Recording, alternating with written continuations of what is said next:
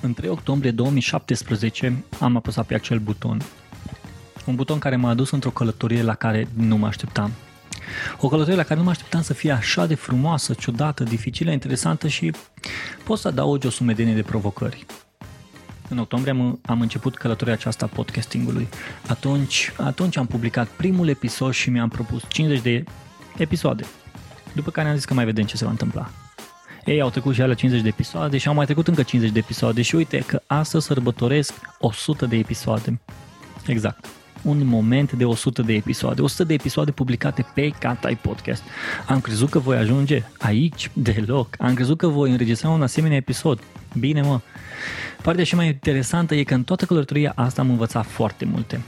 Am învățat ce înseamnă să taci atunci când vorbești cu cineva. Bine, acum poate pentru unii e banal. Pentru mine e un lucru mare.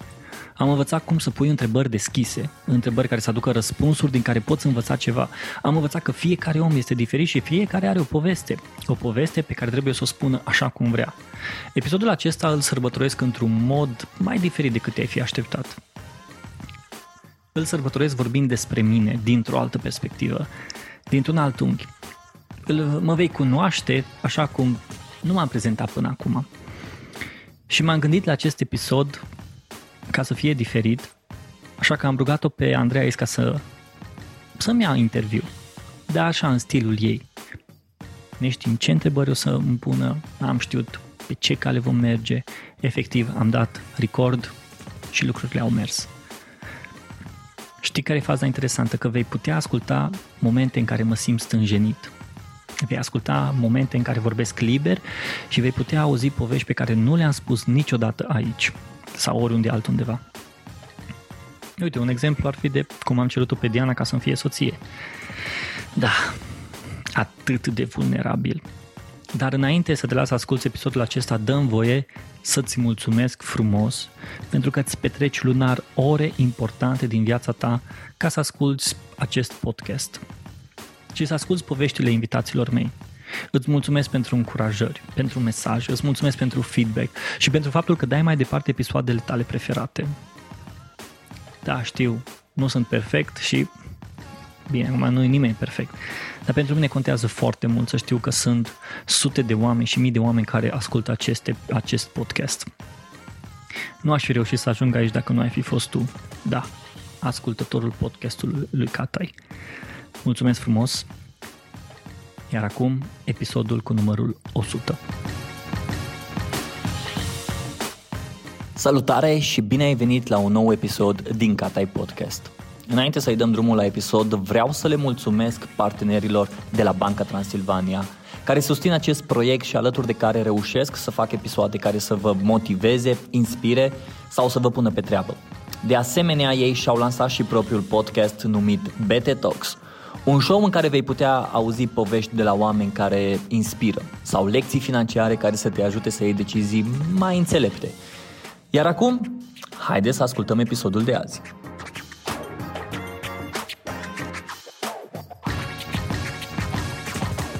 Bună ziua și bine v-am găsit! În ultima vreme se vorbește și în România din ce în ce mai mult despre podcasturi. Uh, ce sunt ele? Cum au apărut și cui se adresează, sper să aflați astăzi de la invitatul meu, Robert Catai. Și mai presus de orice, mi-ar plăcea să-l cunoașteți pe Robert, cel din spatele podcastului lui Catai, un podcast despre marketing și viața, așa cum l-a descris realizatorul, și care a ajuns astăzi la numărul 100. Bună, Robert! Felicitări și bine te-am găsit! Bună, Andreea! Mulțumesc frumos și mulțumesc pentru provocarea pe care ai acceptat-o am stat și m-am gândit, ok, ce o să fac la numărul 100 și am zis, cum altcumva aș putea să fac numărul 100 decât să fiu... Decât să fac un schimb. Decât să fac un schimb, da. Încă am, am reu... încă asta cred că e prima dată o premieră la mine în podcast când cineva mă întreabă pe mine în podcastul meu. Păi hai să te iau la întrebare atunci. Spune-mi în primul rând, ce fel de nume este Catai? Um, tatăl meu, tatăl meu este pe jumătate maghiar, Uh, așa că eu aș putea să calculez, sunt pe sfert maghiar sau așa un calcul uh, din asta. E un nume provenit de, de lângă Oradea, dintr-un sat, Tămajda, așa îi spune, uh-huh. la, la satul acolo unde am crescut eu și unde am copilărit. Eu am copilărit uh, cu bunica mea care era din partea lui tati și acolo am învățat să vorbesc și limba română, și, adică să vorbesc mai mult limba maghiară decât limba română. Deci vorbești bine maghiară și acum? Uh, cred că da, cred că da. Cred că vorbesc da, bine. Însă, da, dar înseamnă ceva ca tai sau nu? Are o însemnătate? Adică se traduce în vreun fel? Nu. E nu, doar un nume... Nu, nu. E un nume special. Mie îmi place să-i spun că e un nume special. Și sunt mulți care îți spun tai și nu-ți spun Robert sau nici măcar nu știu că te cheamă Robert?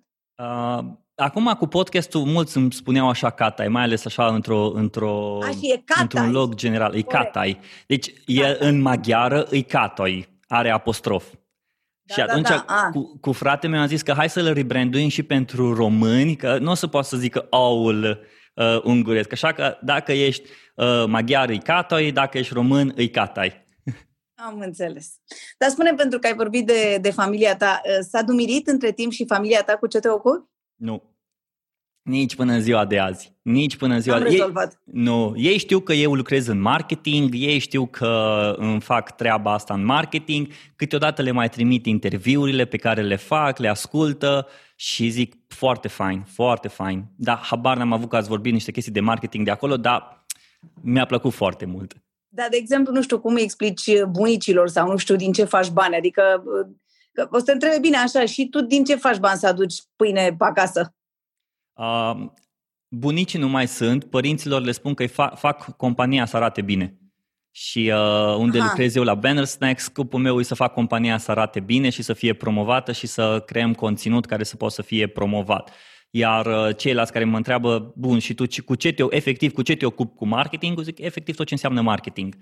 Dar după aia nu intru în discuțiile, nu intru în detaliile, să spun așa, marketingul e împărțit în atâtea categorii că după aia am pierdut. Știi, cum vorbești cu doctorii și sunt anumiți doctori care au anumite uh, speciali, specializări, da, specializări. Da. Și atunci când le spui, ok, tu cu ce te ocupi, cu chestia asta și trebuie să vorbească pe limbajul tău și atunci încerc și eu să, să vorbesc pe limbajul oamenilor când vine vorba de marketing sau Acum îți dai seama că nu o să mă duc la tati să-i spun uh, eu sunt content marketer și communication manager și mă ocup de strategie de content marketing, că s-ar pierde. Așa că zic, tati, eu lucrez în marketing. În primul rând că ai fi obligat să traduci nu numai în maghiară, ci în română, nu? În maghiară și în română, da, da. Și în maghiară încă n-am reușit să traduc content marketing. Dar da, dacă ar fi să le spui ce e la un podcast și poate că, nu știu, chiar și pentru oamenii care ne ascultă și care nu sunt familiarizați cu acest termen, ce e un podcast? Fii atent, că pentru chestia asta am un răspuns foarte interesant. După ce am terminat... Inter... Nu, nu, nu, nu. După ce am terminat, uh, după ce am terminat interviul cu tine și l-am publicat, am, uh-huh. am, am, am dus acasă în Oradea, erau amândoi cu mine în mașină și am zis, haide să vă pun să ascultați ceva. Și nu știu dacă mai ții minte când uh, ai salutat-o pe mami, uh, uh-huh. ai salutat-o direct în, uh, pe podcast și am zis, uite mami, te-a salutat Andreea Esca, acum poți să le spui prietenilor tale că copilul tău se face radio online radioul lui. El e un mogul media și își face... Da, zice, ce e la mogul media? No, zic că am numai radioul meu online și fac ce vreau cu el. Atunci e bine. Atunci le spun asta înseamnă, asta e podcastul. Eu le iau interviuri oamenilor, învăț de la oameni și e un radio online pe care pot să-l fac când vreau și cum vreau. Dar care, adică asta e diferența între un podcast și un interviu la radio? Care e diferența? Dacă e un interviu la radio sau dacă e un podcast?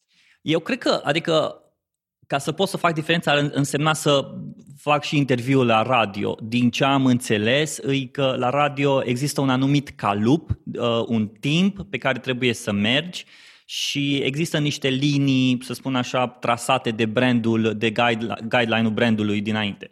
Um, însă, ca și podcast, e până la urmă e produsul tău media. Îl faci cum vrei tu, când vrei tu, e audiența ta. Efectiv, asta, și mie asta îmi place cel mai mult în podcast și cu cine am mai vorbit, e că ce e interesant în podcast e că poți să-ți faci când vrei tu și cum vrei tu. Ești efectiv, ai ownership-ul, ești asupra, asupra, asupra produsului deci tău. Asupra... Diferența, deci, deci diferența ar fi că tu faci un interviu ca și cum l-ai face la radio, pentru că să știi că din punct de vedere asta cu guideline, guideline și așa mai departe, uite, eu fac emisiunea la radio de atâta timp și niciodată n-am avut niciun fel de, nu știu, am avut libertate absolută să o fac să o fac așa cum vreau. Deci nu neapărat asta ar fi diferențat, spun eu acum, din prisma omului okay. care face radio. Uh, cred că diferența, ca să explicăm și din ce îmi spui tu, este faptul că, de exemplu, emisiunea ta nu este într-un anumit program sau la o anumită oră. Exact. E, e exact cum ai zis tu mai devreme, e radioul tău. Și e radioul și tău asculti, în care... Exact, și poți să-l asculti când vrei, vrei și, tu.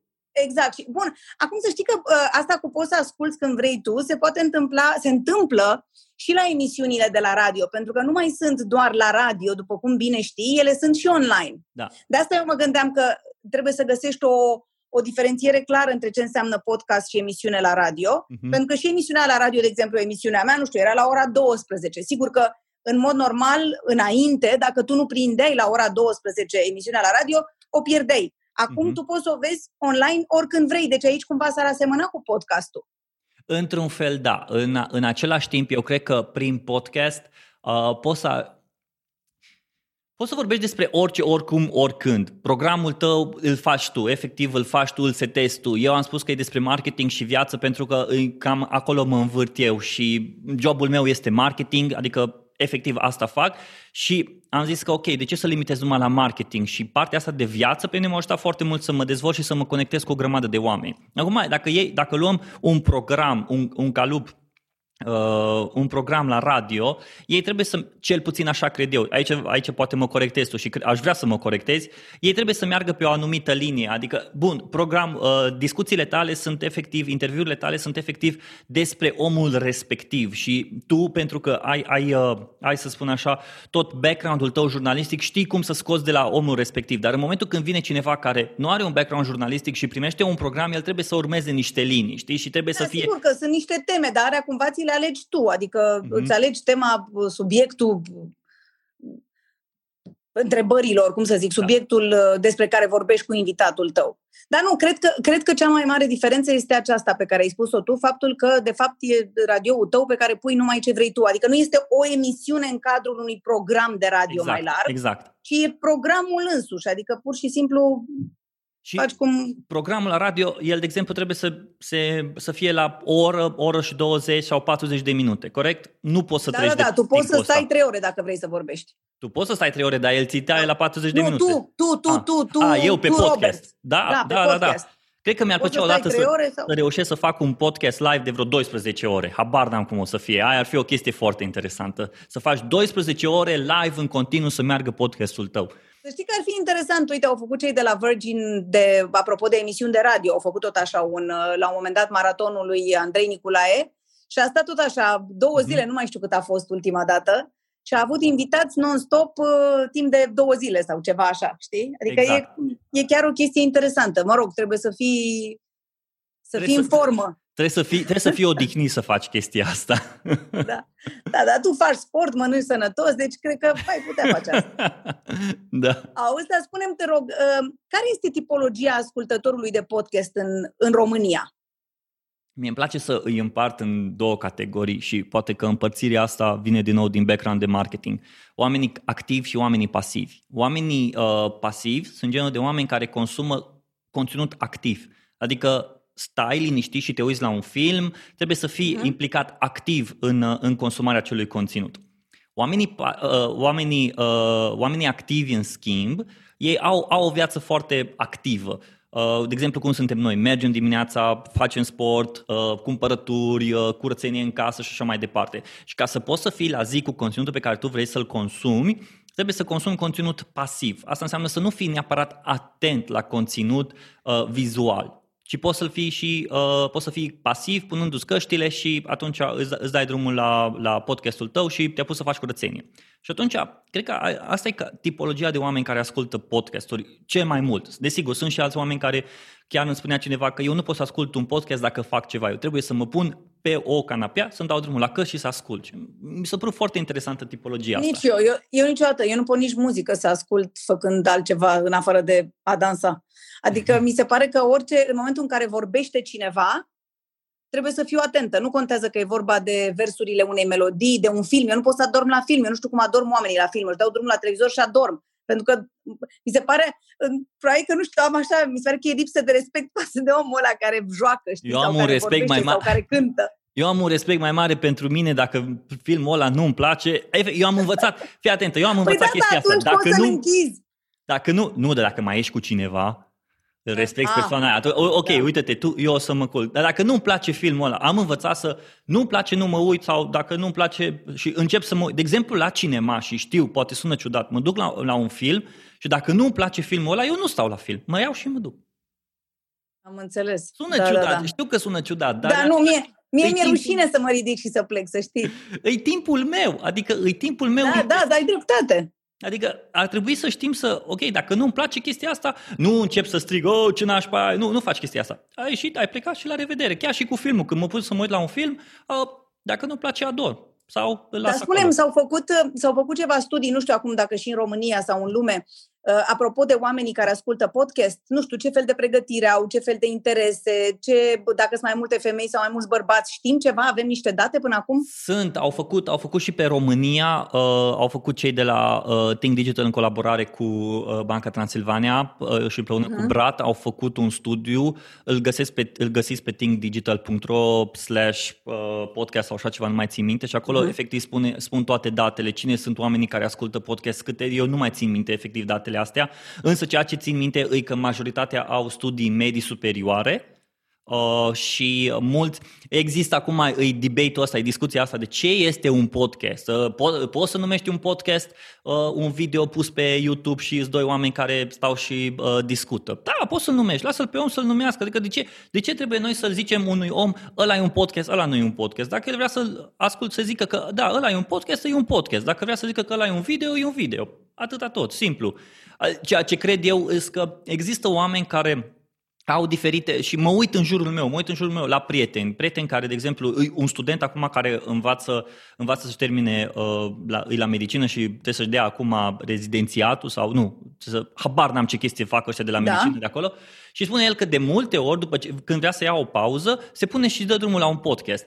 Dar ca să asculte cât mai multe podcasturi, uh, dublează viteza să asculte cât mai repede. Adică omul, omul dublează să asculte cât mai repede și cât mai mult podcast ca să, și că să se relaxeze, că merge să se plimbe sau ceva. Și asta mi s-a părut foarte interesant, să vezi categoria asta de oameni. Da, tu ții cont, de exemplu, de cine te ascultă în momentul în care îți alegi un invitat sau un subiect? Încerc să mă, uh, uh încerc să mă gândesc și la asta și încerc în același timp, eu am mai multe, am mai multe puncte. Unul la mână, de exemplu, ce mă interesează pe mine. Cred că ce mă interesează pe mine, de, deja de atâtea uh, episoade, reușesc să uh, mă încorporez, să zic așa, cu, cu audiența mea. Și audiența uh-huh. care, sunt unii care sunt uh, mult mai interesați de marketing, sunt unii care sunt mult mai interesați de, de un subiect general și atunci mă duc și pe chestia asta. Dar ce mai mult mă interesează sunt oamenii care efectiv au făcut ceva și au ceva de spus și au ceva de, de prezentat și au ceva de discutat. De exemplu, când am făcut cu Daniel Lar despre leadership și mentorat, Adică acum doi ani pe mine nu m-ar fi interesat ideea asta de leadership, m-ar fi interesat total altceva. Dar cred că cu timpul încep să, încep să îți dai seama că te interesează poate mult alte subiecte. Și atunci și podcastul tău începe să se... Încep, asta e și partea faină la podcast. Crește și se dezvoltă alături de cel care face podcastul. Și efectiv, la mine... Deci, până la urmă, tu, tu alegi niște subiecte care ție ți se par interesante, despre care tu ai vrea să știi mai multe și speri, nu? Sau consideri că cei care te ascultă pe tine sunt cumva ca tine. Da, și sunt unii care, de exemplu, este o doamnă, are, cred că are peste 50 de ani și de fiecare dată după ce, și e, e o prietenă de-a noastră de familie și de fiecare dată când ascultă un podcast, îmi trimite un podcast și îmi trimite feedback, adică îmi trimite feedback. Uite, am ascultat episodul tău cu Sergiu Biri și mi-a plăcut foarte mult, puțin poate partea asta că suna așa mai ardelenez, dar și îmi dădea feedback și mi s-a părut extraordinar.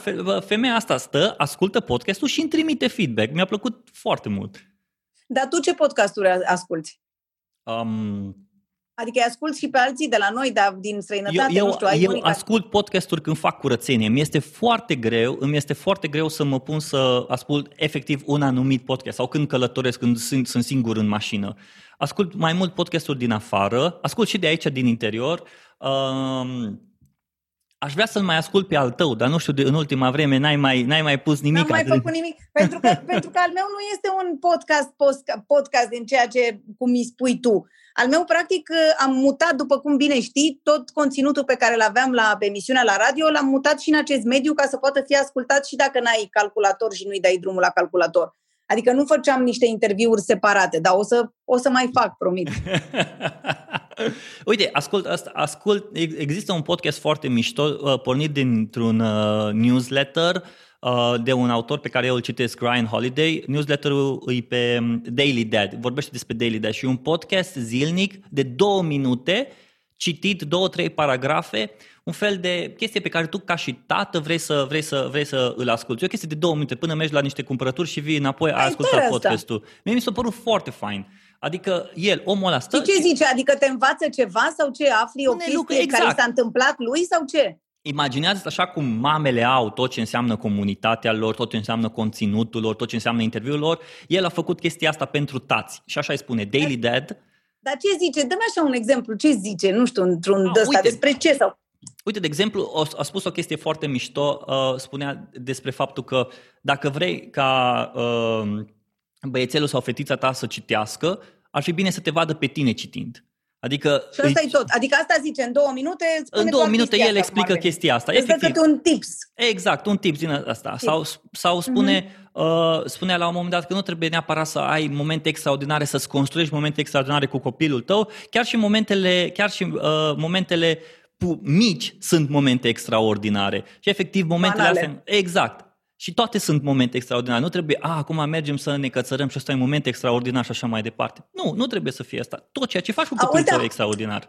Da, pentru că vorbești despre asta, de exemplu, există, nu știu, niște momente din astea sau un moment extraordinar pe care tu ți-l amintești că l-ai petrecut cu părinții tăi? Ah, um, momente extraordinare. Cred că am mai multe momente. Uh, cred că am mai multe momente. Uh. Poate să fie unul banal, vezi, dar care ție să-ți fi rămas așa la suflet. Pentru că exact cum ai zis, până la urmă Uite, eu mergeam cu tati la pescuit și uh, când venea, când venea uh, la, la, în sat, unde stăteam cu, când eram cu bunica mea, venea cu mine și stătea două, trei zile și mergeam la pescuit. Efectiv, spunea, îi transmitea bunicii mele că vezi când două, trei zile vin și eu trebuia să pregătesc undițele mergeam, rupeam creanga de alun, pregăteam împreună cu prietenii cu firul, cu cârligul și cu toate ritual. astea mai degrabă, da, era cumva, eu, eu, eu eram responsabil de undițe și atunci mhm. mergeam împreună cu el, căutam râmele și mergeam la pescuit. Partea interesantă e că frate meu nu era cu, nu era cu pescuitul, el se plictisea după două minute deja, mai stăm pe aici. Iar eu cu tati stăteam acolo și eram atât de încântat. El, el, pescu, el a pescuit când a fost și el mai mic. Bine, nu a fost pescar, uh, să spun așa, profesionist, așa din pasiune. Uh-huh. Uh-huh. Asta pentru mine a fost un lucru foarte, foarte interesant. Faptul că eu aveam o anumită responsabilitate când venea el, ok, te-ai pregătit? Da, bun, ok, hai te că putem să, să mergem. Te făcea să te simți important. Da, da. Ei tot timpul, ei tot timpul au avut grijă de noi ca să avem niște responsabilități. Mergeam, știu că lângă uh, Oradea aveam o grădină și mergeam să lucrăm la grădină, adică sâmbetele noastre, dacă nu ploua, erau programate. Mergeam la întors pământul, mergeam la plivit grădina, mergeam Dar la... atunci când, atunci când erați mici nu vă enerva asta? Adică nu vă ba da. obosea? Poate vrea să vă ce să vă jucați cu copiii, ba nu da. să faceți asta. Ba da, era extraordinar de enervant. Era extraordinar când știai că sâmbăta toată, toată săptămâna erai la școală și sâmbătă era exact. ziua aia de relaxare și dimineața la șase trebuia să te trezești ca să mergi la grădină să apuci ce ai de, să faci ce ai de făcut. Era enervant, dar era interesant pentru că uh, tati era genul de persoană foarte, organ, genul de persoană foarte organizată. Spunea, ok, avem de făcut 1, 2, 3, ne trezea dimineața, ne făcea de mâncare, mergeam, mâncam, lucram și după aia veneam acasă. Dacă zicea, cu cât mergem mai devreme, cu atât venim mai devreme acasă. În schimb, mami, genul de persoană care tot timpul găsește noi oportunități. Ok, acum avem de făcut chestia asta, ok, acum avem de făcut chestia asta. Și până la urmă, de dimineață până seara, tot trebuia și să nu se mai termina. Nu, nu, și asta era. Dar cu ce se ocupau ai tăi? Tati e, uh, a fost maestru tâmplar uh, și uh-huh. mami a fost uh, vânzătoare la un magazin de papetărie. Uh-huh. Că mă gândeam de unde ți-o venit ție asta cu, cu marketingul. Nu știu. Uh, eu, de exemplu, am făcut liceu de turism, facultate de relații internaționale și studii europene și am făcut uh-huh. un an de actorie. Uh, Aha și, și te le îmbinea pe toate și faci marketing. A fost foarte interesant pentru că la un moment dat am vrut să lucrez deja eram anul întâi de facultate și părinții mi-au spus, ok, trebuie să-ți găsești un loc de muncă. Și fratele meu mi-a spus că, băi, tu ești din ăsta cu o grămadă de idei, du-te și înscrie-te la o companie de marketing. Și pe vremea aceea am avut un prieten care știa pe cineva la o companie care lucra într-o companie, agenție de digital marketing. Pe vremea aia nimeni nu știa ce înseamnă digital marketing. Și m-am dus, m-am, uh, m-am dus la un interviu și CEO mi-a spus, ok, dacă ar fi să vinzi între nevoi și dorințe, ce ai vinde? Deci întrebarea e până și în ziua de azi pentru mine e cea mai puternică întrebare de marketing. Și mintea mea a fost, păi, aș vinde nevoi, că alea oricum se cumpără și după aia zice, nu, greșit. Atunci de ce aș mai avea nevoie de tine dacă oricum se cumpără? Tu trebuie să vinzi Dar dorințe. uite, eu aș fi răspuns dorințe, vezi, și nu m-am dus la marketing. Uite, vezi, dar Trebuia pentru... să mă duc la interviu. Ai văzut? și, Mi-am dar, ratat cariera. dar pentru mine, întrebarea aia a fost o întrebare foarte puternică și după două săptămâni uh, a venit eu și mi-a spus, băi, nu ești ceea ce căutăm. Uite, m-a plătit pentru cele două săptămâni și ok. Chestia aia pe mine m-a enervat atât de tare. Cum adică stai? Adică, cred că a fost prima mea... Uh, Eșec, primul eșec. exact, exact. Cred că a fost așa primul eșec de... Și m-am enervat și am, am dus cu banii la o librărie și mi-am cumpărat cele mai ieftine cărți de marketing pe care le-am găsit. Și de acolo am început să studiez marketingul. Partea cea mai interesantă că peste șapte ani m-au contactat de la o companie care, uh, uh, care a pornit Banner Snack și care acum lucrez acolo, de fapt. Foarte tare. Auzi, dar hai să ne întoarcem un pic la... Să ne întoarcem un pic. Mi-ai spus la început că tu, pe, voi, pe voi v-a crescut bunica? Sau cum ai zis? Ce, ce se Uh. întâmplă? Adică de ce? Eu am crescut la bunica din partea lui bunica din partea lui tati, dar nu am crescut, adică mergeam în vacanța de vară și așa mai departe, iar fratele ok. meu mergea la bunica din partea lui mami. Noi nu puteam să stăm amândoi în același loc, că eram foarte gălăgioși. A, da, și vă împărțeau așa? O, da, trebuia să fim Dar cu, împărțiți. toate, dar cu toate astea vă înțelegeți foarte bine, nu? Sau? Da, suntem ok, adică da, suntem de fire diferite. Adică eu lucrez, în, eu am venit în Cluj, lucrez în marketing, îmi fac ale mele, el a rămas în Oradea, același job pe care l-a avut de atunci, tot jobul ăsta l-are, ceea ce e destul de interesant, că suntem, foarte multă lume spune că tu nu te semeni cu frate tău deloc și nici el nu se aseamănă cu mine. Um, mi s-a părut că ai vorbit așa foarte cu drag de locurile astea ale copilăriei acolo. Dacă ar fi să descrii locurile copilăriei tale, ce loc ai descrie? Um, o stradă, o stradă Mhm. unde pe unde umblam desculț și eram prieteni. Era foarte interesant că erau trei străzi mari și după aia erau, erau strada, așa spunea, strada românească, unde erau cei mai Așa. mulți români, era strada maghiară, Da. erau mai mulți maghiari și era strada, așa se spunea pe vremea aia, țigănească, unde erau cei mai mulți romi. Partea Mhm. cea mai faină e că eu am fost foarte bun prieten cu romii. Și Mhm. eu am crescut împreună cu ei. Am mâncat la ei, am dormit la ei, am pescuit cu ei, adică mergeam dimineața la, veneau dimineața la ora 5 și strigau și îmi strigau în geam, Robi, trezește-te! Bunica mea speriată, ce faci? Ah, am uitat să zic că mă duc la pescuit. Și mergeam la pescuit. Și puneam unghițele la vreo 3-5 metri de noi, noi făceam baie în, în criș, uh, mai rupeam niște porumb, ne, fe- ne prăjeam porumb, nu prindeam clar niciun pește și după aia veneam acasă. Asta era o zi, o zi de-a noastră, era o zi în care noi asta făceam. Cam asta ar însemna pentru mine uh, momentul ăla copilăriei, când uh, efectiv eram afară pe stradă, toată ziua mergeam ba la baie, ba la pescuit, ba ne jucam tot felul de chestii. E- Țin minte că eram desculț, niciodată nu eram încălțat, eram desculț, asta îmi plăcea foarte mult. Și, și, și ce, dacă ar fi să-ți aduci aminte, nu știu, așa un, un gust sau un miros al copilăriei, cu ce le asocia?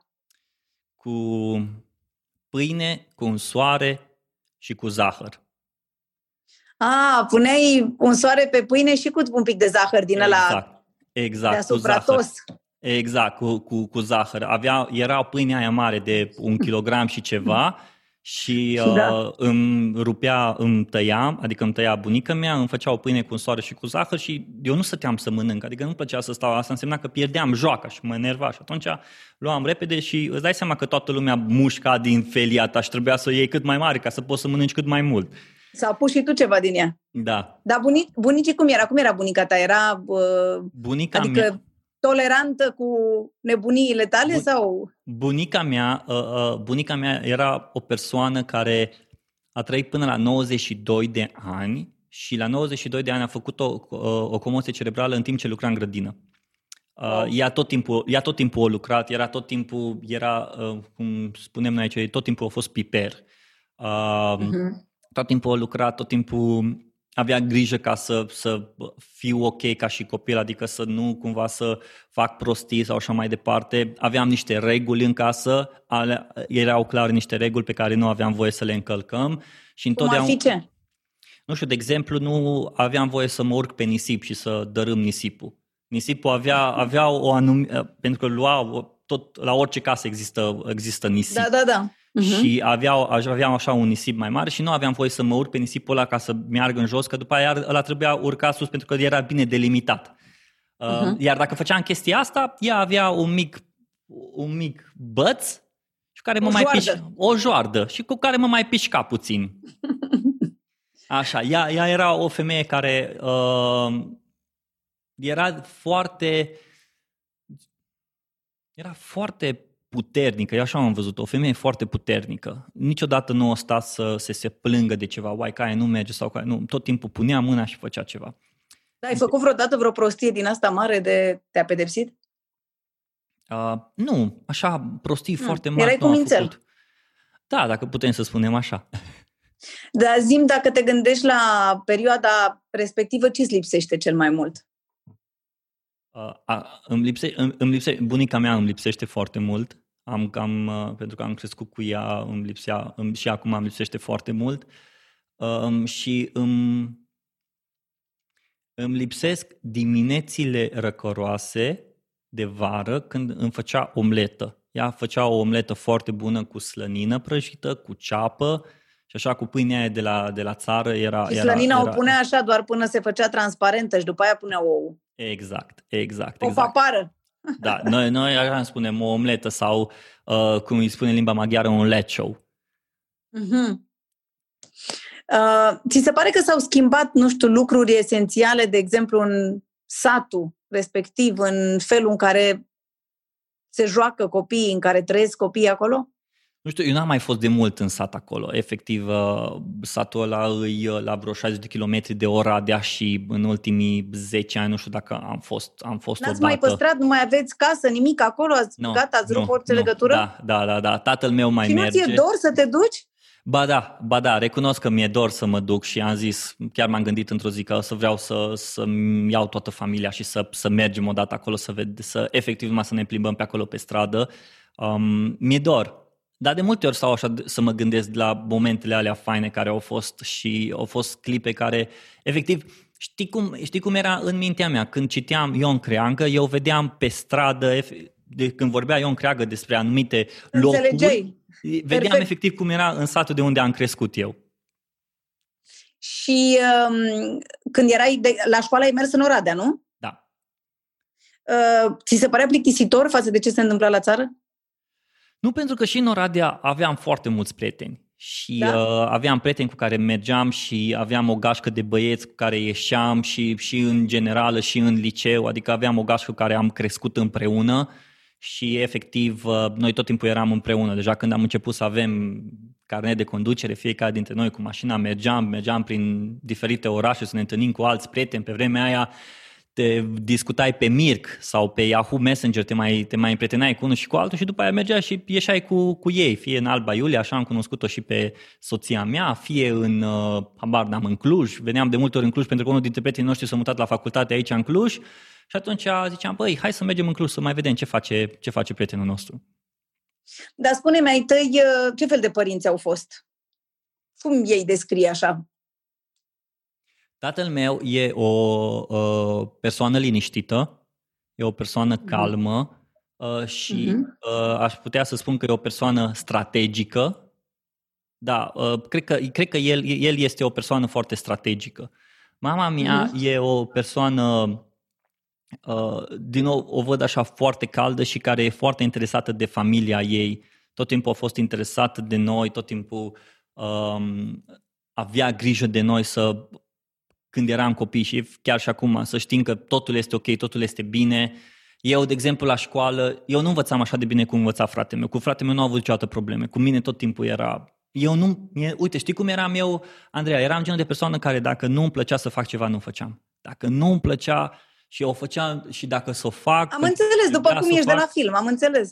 Da, deci nu, dacă nu îmi place... și partea asta o văd acum la fică mea, dacă ei nu-i place ceva, dar știi că asta am vrut să te întreb, că uitându-te la ai tăi, tu ce fel de părinte vrei să fii? Ți-ai făcut așa o imagine despre tine în timp, ca aș părinte? Vrea, aș vrea să fiu un părinte care îi implicat în viața copiilor și uh-huh. care nu face lucrurile doar de dragul de a le face, ci le face pentru că asta simte și pentru că asta trebuie să facă și se gândește pentru... Și știu că o să vină momentul ăla când, și cred că tu știi foarte bine, când copilul pleacă de acasă și cred, uh-huh. că, mhm. cred că o să fie un moment foarte greu. Dar până atunci vreau cumva să profit de fiecare clipă și de fiecare moment. Mai ales că uh, de multe ori pe mine recunosc, mă, mă fură telefonul, mă fură tot ce se întâmplă pe online și sunt binecuvântat că soția mea de multe ori îmi spune, lasă, ok, dă-i pace la telefonul ăla, pune-l deoparte, acum suntem noi și gata. Și parcă e așa o, o palmă care, da, trebuie să fac chestia asta. Dar ce crezi că, nu știu, ce, ce crezi că păstrezi și ce nu de la educația primită de tine? Cred că ceea ce păstrez eu e faptul de la tatăl meu, el mi-a spus o vorbă, tot ceea ce faci, fă bine. Deci tot ceea ce faci să faci bine și să lași loc de bună ziua peste tot unde mergi. Deci asta e foarte important, lasă loc de bună ziua. Mama mea e o persoană care tot timpul ajută. Deci pentru ea, oricine când îi spunea că ok, am nevoie de ajutorul tău, niciodată nu o sta să se gândească, ok, e un sacrificiu pe care eu îl fac, e normal, dar e un lucru normal ca să ajutăm. Un alt lucru pe care l-am luat de la părinții noștri, um, casa noastră și în casa noastră, casa noastră e o casă deschisă, adică dacă cineva vine în Cluj și trebuie să stea peste noapte, știu că trebuie, dacă parte de prieteni de familie sau așa mai departe, sau uh, prieteni de prieteni de familie, ne sună și ok, pot să stau peste noapte, da, ok, liniștit. Adică pentru noi lucrul ăsta e un lucru în care um, ținem de lucrul ăsta și avem grijă să, așa cum avem grijă de oameni așa cum ne-ar plăcea și noi să aibă oamenii grijă de noi. Dar dacă vorbim de educația copiilor, um, ce crezi că nu ai păstrat din ce au făcut ai tăi cu tine? Pentru că sunt lucruri care se modifică în timp, la care, pe care noi, nu știu, nu, părinții noștri, de exemplu, nu le făceau cu noi și noi considerăm acum că, uite, ar fi bine să schimbăm. Uite, de exemplu, și aici nu îi, uh, nu îi judec, doar că înțeleg de ce. Când am terminat, când am dat capacitatea, uh, scopul meu era să mă înscriu la liceu de artă, la uh-huh. desen. Da. Și uh, am vorbit cu o profesoara mea de desen în clasa 8 și după ore eu făceam cu ea cursuri de desen și mi-am făcut un întreg portofoliu, fără să mă plătească, fără nimic, pentru că așa au vrut mm-hmm. ea mhm. și pentru că au zis că ok, mm-hmm. hai să te înscriem la, la artă, pentru că pe uh, școala respectivă mai eram eu și cu încă, încă o fată care am vrut să ne înscriem la, mm-hmm. la liceu de artă. Și am spus părinților că uite, eu vreau să mă înscriu la liceu de artă la desen. Și am spus că ok, dar tu ce o să fii? O să fii pictor? Ce o să devii? Da. Ce, ce, din ce o să trăiești? Exact, din ce o să trăiești. Și uh, în clasa a 8 eu m-am, după aia, după ce am terminat capacitatea, am vorbit cu cineva și m-am dus să lucrez într-o fabrică de praf de înghețată. Pentru că am zis că vreau eu să am banii mei și în vacanță am, uh, am început să lucrez. Și pe când s-au dat notele și trebuia să ne înscriem, s-a dus tatăl meu să vadă ca să mă înscriu la sigur, ei mi-au recomandat să mă înscriu la liceul economic, unde era și fratele meu la liceul economic și am zis ok, mă înscriu și eu la liceul economic, dar să știți că eu nu o să vreau să stau acolo, eu vreau la liceul de artă. Am zis ok, bun, înscrie ne, ne înscriem la liceul economic și după aia vedem dacă te înscrii și la liceul de artă. Și n-am intrat la liceul economic, tatăl meu a luat uh, dosarul și m-a dus la liceul unde a făcut el, uh, când era el tânăr, a făcut liceu acolo și era profilul turism. Și când am venit mm. de, la, de la lucru, zice, no, ghici unde ai intrat? Păi zic la economic. Nu, zice. Nu, zic, nicio problemă, atunci o să mă duc la liceu de artă. Dar zice, prea târziu că deja te-am înscris la liceul, uh, la, la turism. un liceu tehnic, mm-hmm. la turism. Și cumva asta pentru mine a fost o chestie, pentru că ei n-au înțeles de fapt ceea ce am vrut eu să fac și n-au avut partea de viziune și de, pentru ei era clară chestia că tu trebuie să ai o siguranță. Eu, eu, exact, eu cred că ei au înțeles, doar că nu erau de acord cu tine și considerau că știu mai bine ce îi trebuie unui exact. copil la vârsta respectivă ca să reușească să trăiască civilizat în viață gândindu-ne la da, condițiile da, adică, care erau atunci. Exact, exact asta au fost. Și atunci eu au zis, ok, cred că aia e, cel, aia e cel mai bine pentru tine. Dar acum stau să mă gândesc, dacă eu m-aș fi dus la liceul de artă, uh, poate, poate aș fi văzut altfel designul, poate că mai ales acum în ziua de astăzi designul care e grafic design și uh, mm. nu știu orice, atât, tot ce vedem în jurul nostru este design. Poate aș fi fost deci altceva. Tu crezi că, tu, deci tu crezi că ți-ai asumat riscul să lași pe copilul tău să aleagă orice? Dacă văd că e pasionat de lucrul acela și dacă văd că ar fi interesat și da, de ce nu? Lasă să dea cu capul. Nu? Deci de unde știi? Poate că alege ceva cu care chiar nu ești de acord și care te sperie îngrozitor. Să facă balet? Aș spune chiar, chiar mai grav decât atât s-ar putea întâmpla, dar legat de balet, da, de exemplu. Nu știu, știi? știi? Ce faci? Um, adică... Nu știu, încă nu știu, încă mm. nu știu, dar știu că cred că partea, cred că partea asta de părinte care să știe că copilul lui în siguranță e un lucru care e, e o un lucru care ne macină ca și părinți, știi? Și să știi că copilul tău este ok acolo unde este, știi? Dar asta cred că deja provine după cât timp o stat cu tine și cât timp ai avut grijă de el, ai, ai, uh, ai învățat niște principii pe care oriunde s-ar duce copilul ăla s-ar descurca în viață și orice ar da, face da, spune, s-ar în viață. Ai avut, uh, ai avut, de exemplu, la liceu, ai avut uh, profesori care ți-au marcat educația? Adică simți că le, nu știu, le ești recunoscător sau ai învățat lucruri importante de la ei sau simți că te-au ajutat foarte mult?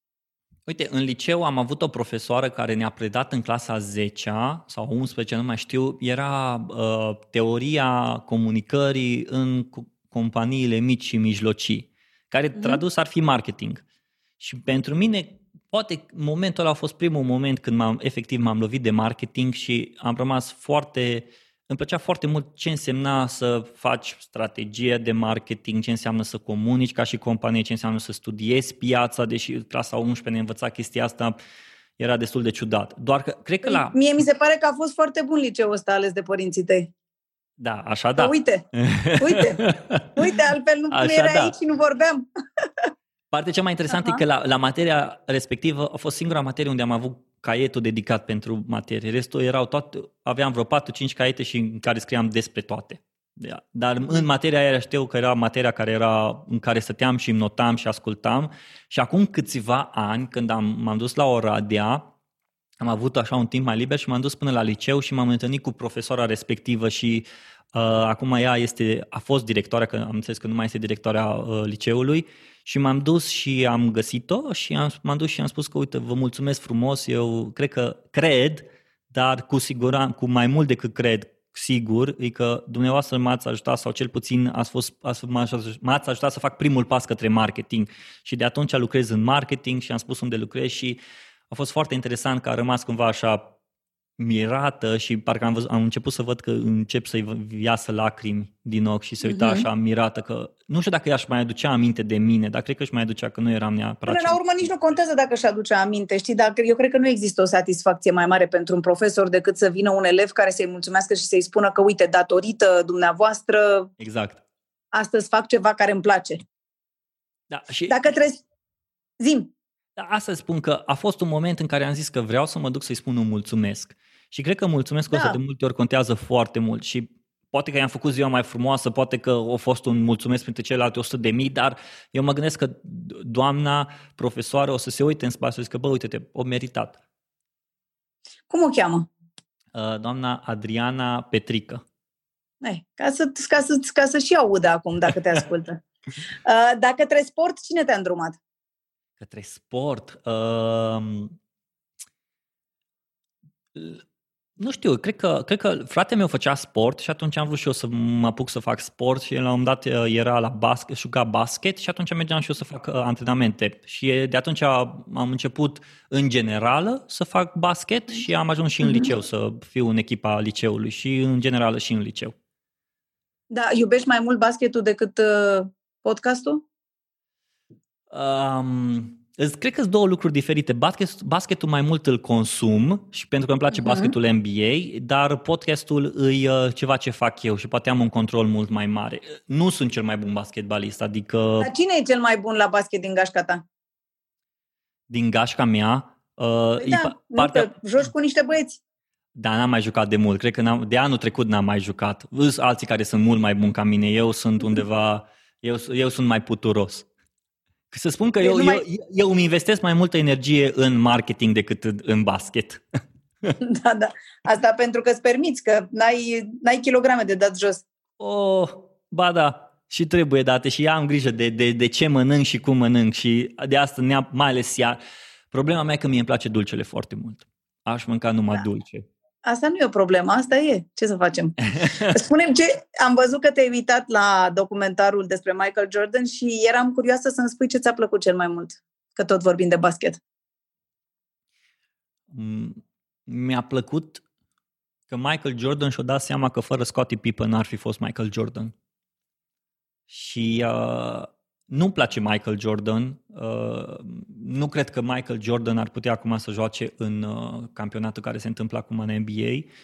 Uh, Michael Jordan nu l-am văzut un team player, l-am văzut un om uh, l-am văzut un om care a fost bazat, adică care s-a bazat foarte mult pe ceea ce și-a dorit el și atunci uh-huh. îi aducea, îi trăgea pe toți pe, către, uh-huh. către, uh, După către el. nivelul lui și, și trăgea uh-huh. de el. Dar dacă te uiți să vezi, există, există trei, să spun așa, trei ere ale basketului în ultima vreme. După Michael Jordan urmează încă două ere, era lui Kobe Bryant și era lui LeBron James.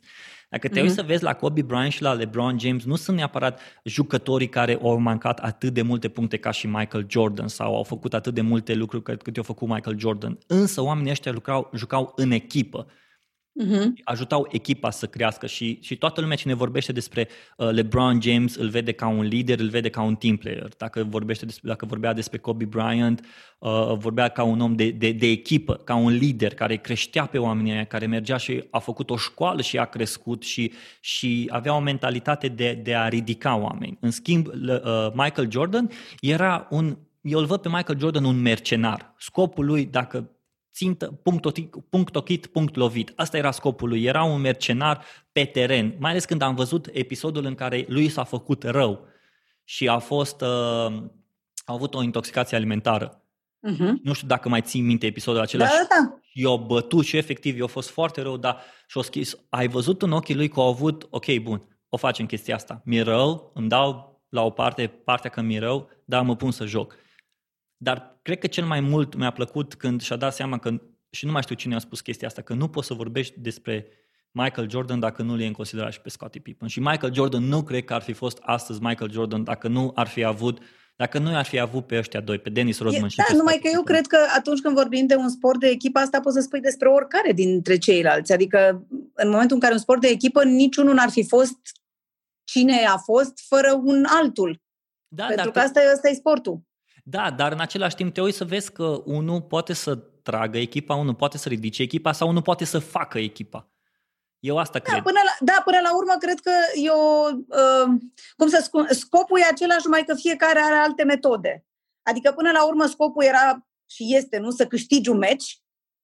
Uh, și Michael Jordan avea, într-adevăr, cum zici tu, poate nu era atât de... Îi trăgea după el, iar ceilalți erau mai, mai mai de echipă, dar în final mi se pare că toți aveau același cel, să câștige și că nu e ca și cum el ar fi jucat de unul singur, știi? Oare crezi că ar, câști, ar, fi, ar fi fost de acord să câștige campionatul dacă nu era el, cel, dacă nu era el considerat cel mai bun și să fie omul din spatele unui alt om? De exemplu, să-și ia, eu, ia rolul eu, de...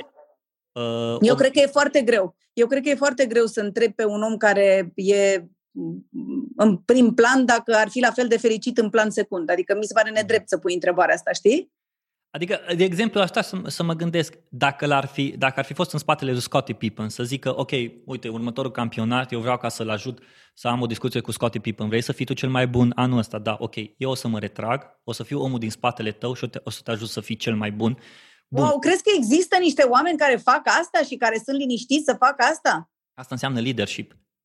Cred eu, că e foarte greu. Eu cred că da, exact aici e da. chestia, când, când lucrăm de echipă, tu să te tragi și să lași omul celălalt. Adică eu asta am învățat, uite... Uh... Eu, cred, eu cred că el, să știi, eu nu, eu nu știu dacă sunt chiar de acord cu tine, eu cred că înseamnă să găsești în fiecare membru al echipei ce face cel mai bine și să-l pui să facă cel mai bine, nu neapărat să facă ce făceai tu, știi? și să facă mai bine decât tine, crezând că tu știi să faci chestia aia și să recunoști că faci mai bine. Uite, asta e un lucru pe da. care l-am învățat în ultima vreme de la uh, de, uh, directora noastră de marketing, care a spus că, mi-a spus în felul următor, uh, zice, bă, Robi, tu nu trebuie să faci cel mai bine tot ceea ce face echipa ta tu trebuie să, îi recun- să le recunoști valoarea și să îi împingi în față. Asta nu înseamnă că tu o să fii cel mai bun pe distribuția de conținut, cel mai bun pe uh, social media, cel mai bun pe content. Nu, găsește-le valoarea și împinge-le în față. Chiar și ei și să recunoști că ei sunt mai buni decât tine. Scopul tău e ca și lider de echipă, îi să încheci și să, să ajuți ca și... postul cel mai bun pentru cel mai bun pentru postul respectiv, ca să exact. zic. exact, exact, exact.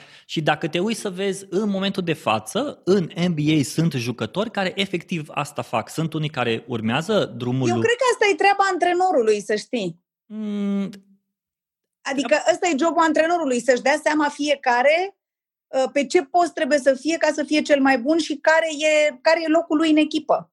Uite adică nu e treaba ta ca jucător. Că de-aia cred că există un antrenor care să își dea seama de că poate tu nu poți să te evaluezi la fel cum face un om din exterior. Cred că antrenorul e mai degrabă manager care, gând, care poate să uh, managească echipa și care poate să gândească când intră, când iese unul, să gândească mult mai strateg. Dar în, în același timp, cred că jucătorul de pe teren uh, ar trebui să fie genul de lider care să poată să vadă valoare în altcineva mai mult decât o valoare mai mare decât o are, decât o are el. De aceea, pentru mine, pentru mine, ok, Michael Jordan, cel mai bun jucător. Chiar am făcut un interviu cu, cu Bogdan Naumovic și ne-am certat pe chestia asta. Uh-huh. Chiar la început urmează să fie publicat. Eu am spus că nu cred că Michael Jordan e chiar cel mai bun. Îți dai seama, el care este super fan Michael Jordan, a, a fost o discuție foarte interesantă. Însă, din punctul meu de vedere, e că, ok, hai să te întreb un lucru. Dacă uh-huh. mâine omul ăla nu o să mai poate să joace. Să zicem că merge cu mașina și are un accident și s-a rupt piciorul și nu mai poate să joace. Dacă mai e tipul de om cu care vrei să te mai întâlnești, asta o să întreb, nu? Uh, nu, dacă echipa, Dar? dacă echipa respectivă ah. unde o jucat o să câștige uh-huh. în continuare campionatul sau nu o să câștige? Uite, știi cât, știi, fii atentă. A fost, a fost finala de NBA. Detroit Pistons versus Los Angeles Lakers. Los Angeles Lakers i-au avut pe Shaquille O'Neal, Derek Fisher și Kobe Bryant, vedetele uh-huh. anului. Detroit Pistons i-au bătut. I-au bătut de... le-au sunat apa în cap. De ce? Pentru că au jucat ca și echipă. Și toți jucătorii de la Los Angeles Lakers au recunoscut, da, noi am jucat egoist, pentru că pe noi ne interesa pe fiecare pe fiecare în parte să ne adunăm. Uh, exact. Dar pe ei, eu, eu, eu, scopul lor a fost să câștige ca și echipă. Și eu asta cred. Asta cred că ar trebui să fim să fim noi ca și oameni sau cel puțin noi să ne înțelegem locul nostru, iar dacă vine cineva care e mai bun decât noi undeva, ok, pune-l, pune-l în față. Eu da, nu, a, nu cu, cu siguranță că ai dreptate. Adică, de exemplu, nu știu acum că trecem la alt sport, dar, de exemplu, eu la fotbal îi urăsc pe cei care nu dau pasă doar ca să dea ei golul și ratează, știi? Exact. Dar după aia, dar după aia, dacă să zicem că au dat și chiar au dat gol, uiți că ar fi putut să dea pasă. Ok, dar gândește-te, el joacă un campionat întreg și exact asta a fost chestia. Pentru că dacă te uiți să vezi cu Michael Jordan, asta a fost discuția. Uh, o zis că trebuia să creeze o echipă lângă el și Phil Jackson știi că a spus că trebuie să creeze o echipă lângă el pentru că Michael Jordan nu o să poate să ducă tot campionatul. Că atunci când trebuie să arunce aruncarea aia de la sfârșit, el poate o să fie obosit psihic, o să fie obosit fizic și trebuie să aibă o echipă cu care să lucreze. Și atunci Phil Jackson a făcut echipa asta pentru că degeaba era Michael Jordan sclipirea. Da, dar bineînțeles. Sclipirea aia nu o să ducă până la sfârșit. Da, da, bineînțeles că da, dar pe de altă parte sclipirea aia ne face pe noi să vorbim astăzi despre el și nu despre altul care poate este la fel de bun tehnic sau cum vrei tu ca el, dar nu are sclipirea aia, știi? Uh, vorbeam uh, într-un interviu cu Angela Gheorghiu exact despre acest lucru, că sunt o mulțime de uh, oameni extrem de talentați care uh, pot cânta ceva minunat, adică pentru noi e ceva wow. Și dintr-o dată unul iese în evidență pentru că zicea, ea are focul sacru, știi? Mm. Adică e adevărat că e, nu știu, printre toți oamenii foarte talentați, foarte muncitori, foarte, foarte, foarte, foarte, e ceva ce îți dă Dumnezeu un plus. Și eu cred că Michael Jordan avea asta, adică n-ai, asta n-ai cum să o iei. Dar desigur, dar desigur că și tu ai dreptate, că nu cred că era cel mai simpatic uh, coechipier. De altfel, asta reiese din documentar, nu? Da, și dacă te uiți să vezi, uite-te, Michael Jordan poți să-l pui pe același taler ca și om și ca și valoare, ca și uh, Steve Jobs, uh, alți oameni care au reușit să facă ei de unul singur, să ducă, să crească ceva, să aducă, să lase, să lase o moștenire, ca, vo, ca numele lor să fie vorbit. Știi, mai îmi spunea un prieten la un moment dat că trebuie să înțelegi că oamenii care au calități mari au defecte la fel, știi, de mari. Adică probabil că e o balanță undeva, e un... Exact. Da. Mă rog, de, deci jucai basket și în liceu? Că da. de acolo plecasem. Da, din liceu da, da, jucai da. basket. Uh, din generală. Și, din generală. Și în liceu ai continuat. În liceu am și veneau continuat. fetele la meciuri, nu știu ce, adică era atmosfera asta la noi, de exemplu, băieții care jucau basket erau, ei erau Dumnezeul liceului. Noi La voi era asta? Uh, în liceul nostru era pe fotbal și pe basket. Uh, în general, în schimb, am fost pe basket și s-a dus mm. foarte mult pe basket. Um, norocul nostru a fost că dirigintele nostru a fost uh, profesor de educație fizică și atunci anurile mm. de diriginție pe fetele lăsa acasă și pe noi ne punea la basket și noi jucam basket și la un moment dat țin minte că am... Dar pe fete de ce le lăsa acasă? Pentru că ele nu făceau ziceau, sport? Ba da, făceau sport, dar ele ziceau, zice, vreți să faceți sport sau să plecați acasă? Da, plecăm acasă. Da, bine. Ele, adică ele făceau educație fizică când trebuia să facem educație fizică, trebuia să facem educație fizică, dar de multe ori la ore de, de diriginție, care erau ultimele ore ah, okay. din zilei, uh-huh. zicea, ok, dacă vreți puteți să plecați mai repede, dacă vreți jucăm, uh-huh. pentru că el vrea să facă cu noi antrenament. Uh-huh. Va să uh-huh. avem mai multe ore de antrenament în timpul săptămânii. Păi și fetele nu stăteau acolo, suporteri? Oh, adică mai stăteau, mai plecau. Erau sătule de noi în timpul zilei, să mai uite la noi și la antrenamente. Auzi, dar spune-mi, um, ai avut vreo dragoste de liceu, așa? Te-ai îndrăgostit în liceu? Printre cele două coșuri. am avut, da, am avut. Da? Ce, uh-huh. da, ce fel de fete îți plăceau? Adică ce trebuiau să aibă? Nu știu, la vârsta aia care erau criteriile? Păi, uh, trebuia să fie destul de... să iasă în evidență. Să fie interesantă, hmm. să iasă... să aibă ceva special. Prin ce? Să aibă ceva special, ceva, ceva care să zic, bă, uite, asta e ceva interesant uite, asta mie mi se pare. Mm, ok, să fie challenging, știi? Adică dacă easy to go și mm, poți să meargă ușor, dar dacă e destul de, de uh, te provoacă cumva ca să ieși tu din uh, zona ta de confort, dacă chiar vrei fata aia, atunci uh, merită. Și asta, asta dar tu, da. Dar tu erai, uh, adică erai genul de bărbat care aștepta să vină o fată către el sau aveai curaj? Aveam curaj. Da? Mă gândeam, ok, ce am de pierdut? și erau și lucruri pe care nu le suportai la fete? Da. Ce? Uh... de ce nu mi-ai trimis întrebările astea de la început? Pentru că nu trimit întrebările. um... Nu-mi plăceau, nu plăceau fetele care se credeau că sunt deștepte, dar ele de fapt mm. nu știau să lege două cuvinte. Și mm-hmm. uh, știi, când te crezi că ești la un anumit nivel și tu de fapt nu erai la nivelul ăla, cumva mă, mă enerva, mă enerva prostia asta, care ok, uh-huh. nici nu mhm. poți să legi două cuvinte, nici nu poți să vorbești, nici nu poți dacă dai, cum se spunea pe vremea noastră, dacă dai o dumă să poată să răspundă la duma ta, la fel de, dacă tu credeai că duma aia e deșteaptă, atunci măcar să dea o dumă care e și mai deșteaptă, știi, să te provoace, să rămâi, băi, oare ce-o vrut să spună? Foai de capul, să te închidă. Și faptul că te-o închizi, după aia să poți să mergi data viitoare, ok, fii atentă. Știi, efectiv să existe lupta asta. Nu, nu plăcea chestia asta care era așa de ușor, de a, discuțiile astea așa de uh, seci, mă lăsau reci. Superficiale. Exact. Dar mergeați la partiuri sau ce făceați în timpul liceului? Care erau distracțiile? Eu nu aveam, nu neapărat, eu nu neapărat mergeam la partiuri, nici nu prea aveam vreme. Adică eu eram destul de implicat. Uh, chiar și în liceu am avut un blog și ieșeam cu băieții și mergeam în excursii și eram implicat în diferite proiecte. Uh, și la, și la noi, efectiv și la noi la biserică eram implicat în proiecte, adică organizam festival de teatru creștin și uh, tot felul de proiecte din astea de ajutorare și efectiv eram implicat peste tot. De multe ori mergeam dimineața de la școală și după aia de la școală eram implicat în alte locuri. Nu neapărat eram cu parte de partiuri pentru că nu aveam timp. Sâmbătă eram plecat la grădină, era singur, duminică era ziua când mă odihneam. Și mergeam Doamne, și la biserică păi, și atâta tot. Pe când, pe când mai ai timp să te distrezi? Că tu erai ocupat, erai la serviciu de la liceu. Da. Păi da, probabil că nu-ți doreai. Eu cred că asta era distracția ta, de fapt. Adică mi se părea puțin, era, ca să spun așa sincer, mi se părea puțin așa, nu neapărat pierdere de vreme, dar vreau cumva să fac lucruri care îmi plăceau mie. Și ok, era fain, mergeai... Blogul, blogul despre ce era? Despre, deja, um, aveam un prieten foarte bun, um, Manu, care era un foarte bun IT, foarte bun programator și mi-a arătat ce, uh-huh. ce poți să faci cu blog și așa mai departe. Mi-a arătat, să fac, mi-a arătat cum să-mi fac și eu un blog pe vremea aia pe WordPress. Dar asta ce, despre ce an vorbim? Cam ce? Când eram în an eram? anul... Uh, care? Când eram în anul întâi de facultate. Nu, pardon, în liceu. În liceu, când eram în clasa deci, nouă. Ce înseamnă? Deci în clasa nouă, prin ce an erai?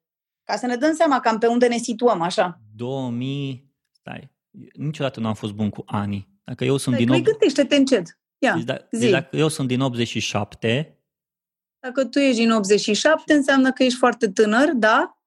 Și um, do- dacă era în 2000 aveam 13 ani, câți ani aveam în liceu? păi pe Cinci? acolo, probabil că vreo 16 ani trebuie să fie abă, nu? Exact. Când aveai asta. Exact, Mhm. exact. Deci 2003, Uh-huh. 4, cam așa Ok. ceva. Deci cam așa Mhm. ceva, așa. Și am, aveam un blog și pe blogul ăla scriam despre orice, despre faptul că mergeam în excursii și scriam despre cum ne-am dus în excursii Yeah. și cum ne-am împotmolit cu mașina, scriam despre ce piesă au scos cei de la Linkin Park și ce părere am eu de piesa aia, uh, tot felul de prostii din astea. Care... Era ca și cum aveai un caiet în care notai, nu? Cum erau Exact. pe vremuri. Exact, exact, Da. exact. Uh, De multe ori îmi spuneau ăștia că, bă, vezi, nu scrie chestia asta Mă pe că îl blog. citeau și alții. Da, și era interesant că îl promovam, adică îl promovam pe Yahoo Messenger și ce, ce, știi cum, nu știu dacă, dacă tu ai folosit Yahoo Messenger. Nu. Bun, noi îl foloseam și ce era Deci inter- era mult mai mare, dar atunci, prin 2004, avea Alexia patru ani, cred că mă ocupam cu altele, nu știu, nu eram așa pasionată de și Yahoo Messenger. Și pe Yahoo Messenger, partea cea mai interesantă era că eu, de exemplu, puneam în, uh, aveai un bio și în bio puteai să spui un, un link și linkul articolului. Și erau uh, mass message-uri pe care, care se trimiteau. Știi că selectai toată, echi- tot, tot grupul și puteai să trimiți către tot grupul un anumit mesaj, spamurile astea despre care vorbim noi acum. Pe vremea erau mass mass. Partea cea mai interesantă era când tu primeai de la oameni, de la alți oameni care un, au luat undeva la mâna a doua sau la mâna a treia un articol de al tău și, și, tu, îl primeai la, și tu îl primeai de la persoana aia articolul tău. Deci aia cumva era, aia era viralitatea, nu? aia însemna viralitate. Aia era Da, da, când da. viralizai ceva. Efectiv asta, asta făceam. Și scriam pe blog de pe vremea aia și făceam oricum o grămadă de alte proiecte. Deci cumva partea asta de a merge la, la party-uri nu era neapărat topicul Nu era meu pe lista interesat. ta de to-do. Nu, nu, nu, nu, nu, Da. nu. Facultatea, cum ți-ai ales-o? Fa- Facultatea am ales-o pentru că un prieten de-a, de-a, unui, fra- de-a lui frate meu era implicat în mai multe uh, proiecte din facultatea respectivă și ne-a, mi-a spus că hai implică-te în facultatea asta că mergeți mult în excursii. Era facultatea de relații internaționale și studii europene. Și am zis ok, mă înscriu acolo. Și m-am înscris Tu ai acolo. rămas, ai rămas fidel drumețiilor. da, și m-am înscris acolo. La facultate Și de ți s-a relații părut că, internaționale. adică ți-a, ți-a folosit, ți se pare că ți-a folosit facultatea ce ai învățat acolo? Uh, prin facultatea aceea m-am dus la, în două școli de vară, m-am dus într-o școală de vară în Polonia și am fost în uh, Portugalia timp de trei săptămâni la un schimb de experiență unde am fost implicat într-o companie care era cea mai mare companie de ape și am văzut cum funcționează uh, departamentul lor de marketing. Dar cred că cel mai mult am avut de câștigat când a trebuit să fac um, licența și la licență am scris despre campania de marketing a lui Barack Obama. Prima lui Mhm. campanie de marketing. Pentru mine asta a fost, uh, efectiv, stăteam, citeam Washington Post, mă uitam la toate uh, speech-urile lui. Pe vremea aia avea și campania aia de marketing în care a luat anumite vedete și le-a spus să facă Do Not Vote. Nu știu dacă mai țin minte videoclipul, era un videoclip foarte viralizat. Și efectiv stăteam și urmăream oamenii care vorbeau despre videoclipul ăla și găseam oameni care erau directori de marketing în diferite companii și le luam după aia uh, toată... Interviu. Nu le luam interviu, le luam Ah. citatele lor și le puneam în, în, Ah, materi- ah. în, în material. Partea cea mai ciudată a fost că eu la licență am luat undeva la 8, 50, 9 sau așa ceva, nu mai știu. Pentru că nu am știut cei 4 P ai marketingului. Care sunt? Produs, piață, promovare și nu mai știu. Vezi? Dar Vezi? nici acum, Păi dar, de asta, pe, uite, dar eu nu uite, cred. nici în Adică ziua de astăzi ne pentru, știu pe mine, cei che- patru pentru P. mine chestia asta de să știi cei 4 P și asta, ok, știu că sunt importante în marketing, dar nu cred că ar trebui să te trezești și să citești Biblia lui Kotler, pentru el o scris principiile de marketing și trebuie să o știi ca, ca pe tatăl nostru. Eu nu cred chestia asta. Adică marketingul se schimbă de pe o zi pe alta. Marketing e un stil de viață, nu e un job. Mar- Tot ceea ce faci în marketing e faptul că tu trebuie să vezi, să ai un ochi, să observi ce funcționează, ce nu funcționează. Nu cred că Kotler acum ar putea să facă marketingul care se face. Nu cred. Îmi pare foarte rău. Nu cred că poate să. Da, e bun, a fost bun pe vremea aia lui. Să rămână mulțumim frumos. Next.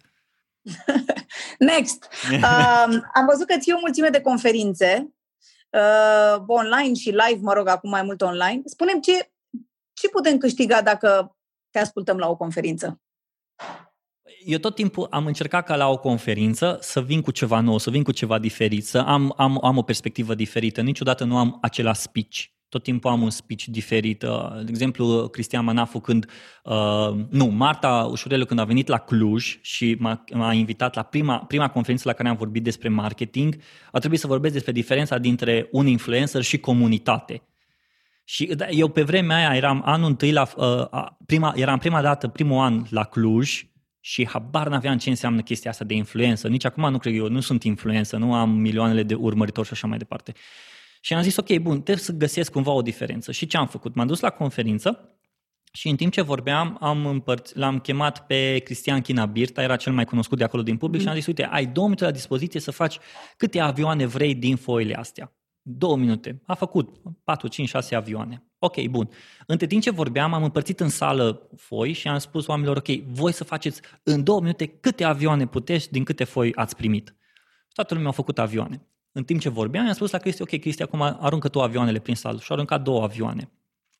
Și acum, după aia, am, după aia am invitat pe toată lumea și am spus, ok, aruncați voi avioanele în sală. Era o, o sală de conferință. Și sala mm-hmm. s-a umplut de avioane. Și am zis, asta e diferența dintre comunitate și o singură persoană. Și toată lumea a rămas cu ideea asta de, uh, cu avioanele alea. Și atunci, de atunci pentru mine a fost chestia asta de fiecare speech pe care trebuie să-l spun trebuie să aibă o anumită experiență. Fie vorbesc despre mine, fie îi provoc pe oameni, fie găsești ceva care îi nou și altceva, nu e același De exemplu, ideea asta mai... cu avioanele, veni să-i cu ea de acasă sau cum? Da, da, da, da, da, adică efectiv mi-a venit într-o zi, hai să fac chestia asta. Deci nu am că văzut mă gândesc că da, mă gândesc de unde înveți, știi, de unde ai învățat tot ce știi. Adică în afară de faptul că citești uh, cărți de marketing, nu știu, asculți podcasturi poate pe tema asta, de unde înveți? Sau se învață? Eu cred că uh, eu învăț foarte mult ascultând, în ultima vreme ascultând interviuri. Dar uh, pentru că cred că din interviuri învăț prin, prin mult mai mult decât să urmăresc o, să urmăresc o conferință sau ceva.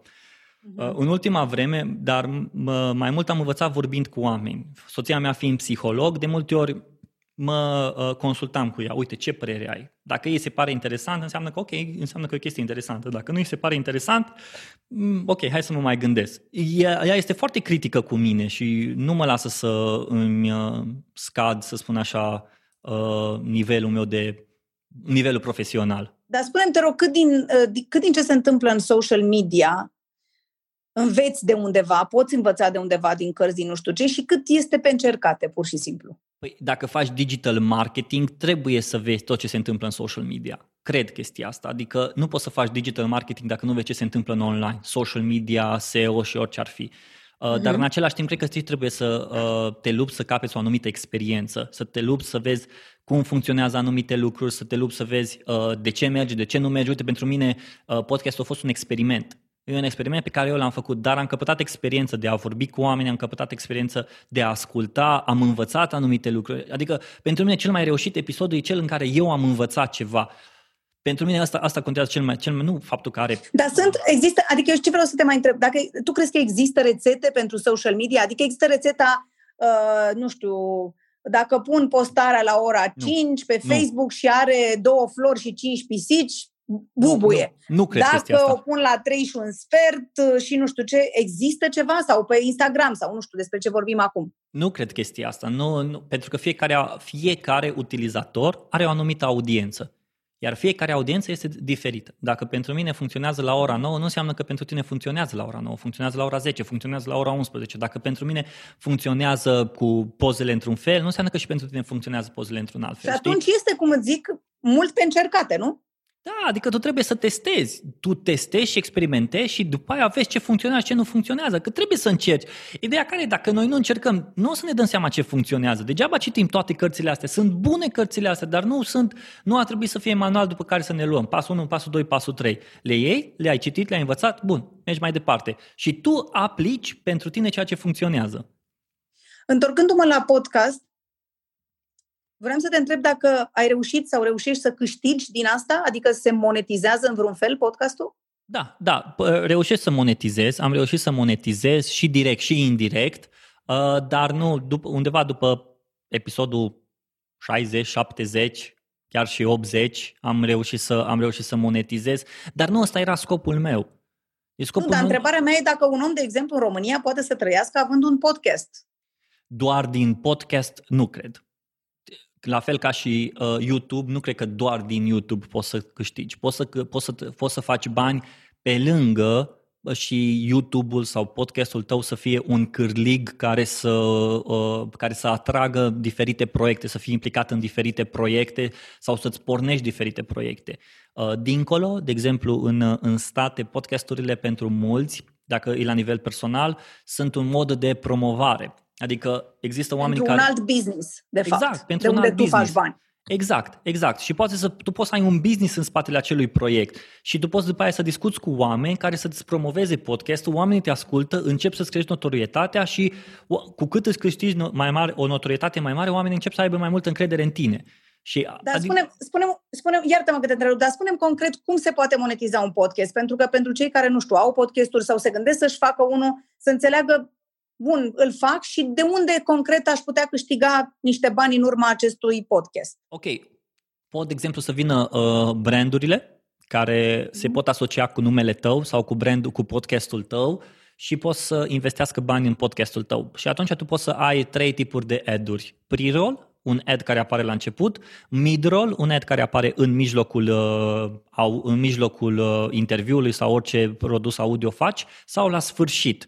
Um, și poți să spui, da, acest podcast este sponsorizat de uh, parte, mulțumim partenerilor și așa mai departe. Asta este direct. Uh-huh. Indirect, tu poți să te, tu poți să te implici ca și tu poți să faci, de exemplu, workshop-uri pe diferite, în diferite din industria ta, uh, pe site-ul tău, poți să îți iei reclamă. Efectiv, eu nu cred că ar trebui să te limitezi la monetizare. De exemplu, podcastul nu e ca și YouTube-ul. Dacă ai nu știu câte sute de mii, primești nu știu câți bani și așa mai departe. Automat. Da, da pentru că podcastul, podcastul tău este pus pe un RSS feed, ai un RSS feed și el este după aia promovat pe o grămadă de platforme. Nu, nu platforma X îți dă ție bani.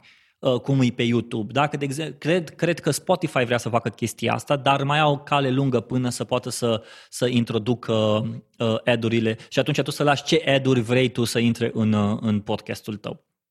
Uh-huh. Um, știu că ți împarți foarte serios uh, timpul și foarte, uh, foarte bine între, între viața privată și cea profesională și vreau să știu cum faci. Ți-ai făcut așa un... Uh, Ți-ai făcut un orar, un program și ai zis de la ora aia până la ora aia sau sâmbătă, duminică nu răspund la telefon sau cum faci? După ora șase nu mai lucrezi deloc? Sâmbătă... de, de când ai luat decizia asta sau cum? Uh, cred că de când m-am căsătorit. Ok. um, mi-a... Adică de câți ani o... ești căsătorit?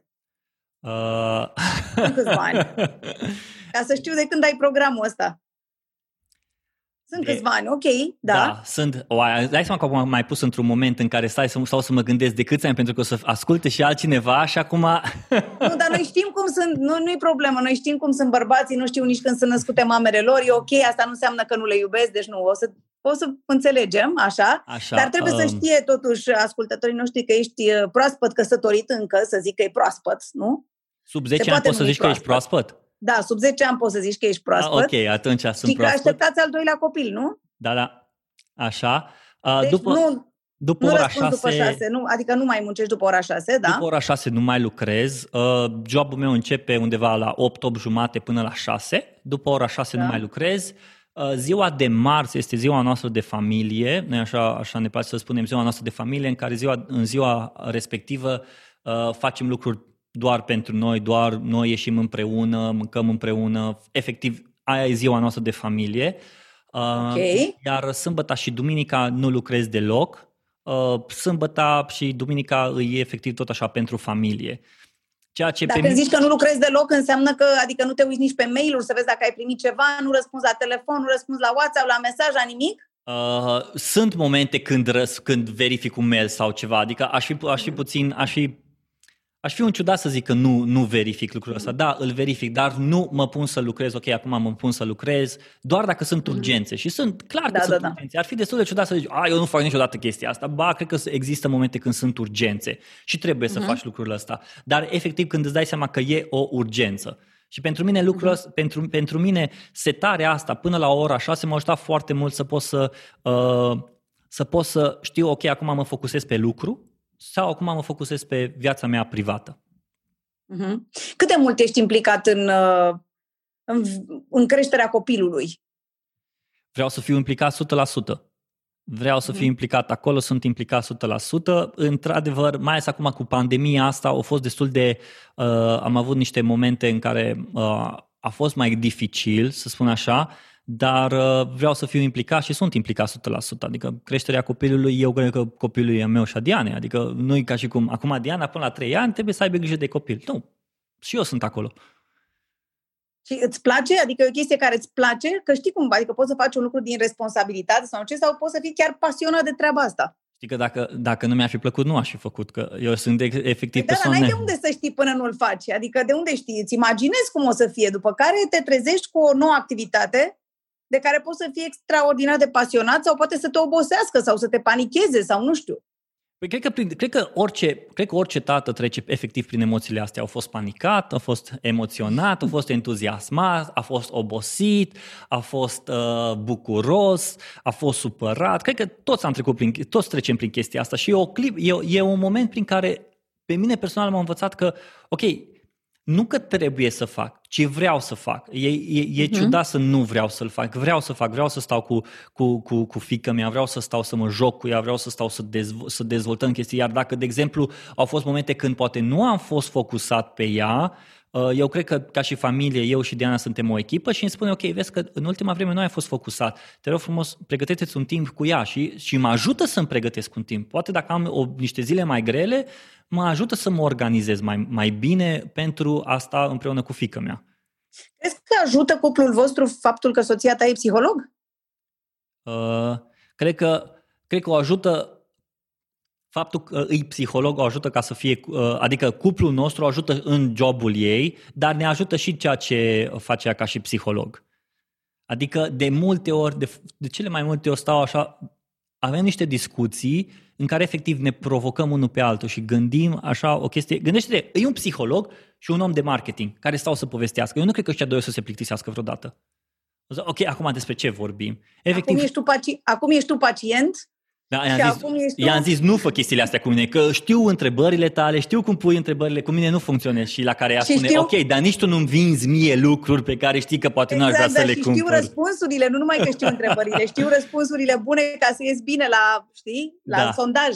Da, da, da. Dar uh, ea ca, și, ea ca și psiholog de cele mai multe ori uh, se, se autoprovoacă, știi, de multe ori uh, se vine cu, pro, vine cu propuneri de discuții de, în care de multe ori rămân Păi da, mă, exact așa e. Dar dacă nu ar fi așa? Nu, nu, nu, nu are cum să nu fie așa. Dar hai să vedem, dar dacă nu e așa. Și efectiv stăm și, și, și discutăm o grămadă de lucruri care, pe, pentru mine, discuțiile astea îți poate oaza aia de liniște de care de cel mai multe ori ai nevoie în timpul zilei.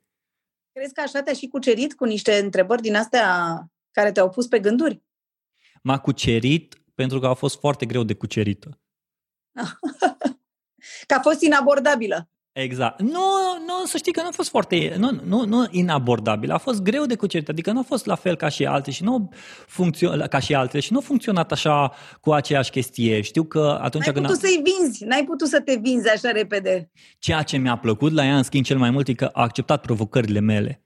Adică... Dar ce provocări ai, dar ce provocări ai făcut? Zis, ei dat? Okay. I-am zis, ok, hai săptămâna asta să nu vorbim direct la telefon, să vorbim doar prin... Când v-ați cunoscut sau cum? Uh, deși ne cunoșteam înainte și a început să, să ne placem și deja eram uh, în, în, înainte efectiv de a fi prieteni, am zis ok, hai să nu vorbim de rău la telefon. Noi nu am folosit internetul, să vorbim pe, pe net și am zis că dacă mm-hmm. vorbim, vorbim doar la telefon. Și a fost o săptămână în care am spus că hai să nu vorbim deloc la telefon. Nici prin mesaje, nici prin nimic. Așa a fost așa o chestie, ok, bun, de ce am face? Hai să ne provocăm. Ne-am trimis scrisori, am zis ok, hai să ne trimitem scrisori, să vedem cum efectiv uh, sau la un moment dat am făcut prin mesaje o poveste. Uite, asta nu, uh, despre asta, asta nu prea am vorbit. Și astea au fost toate ideile tale? Da.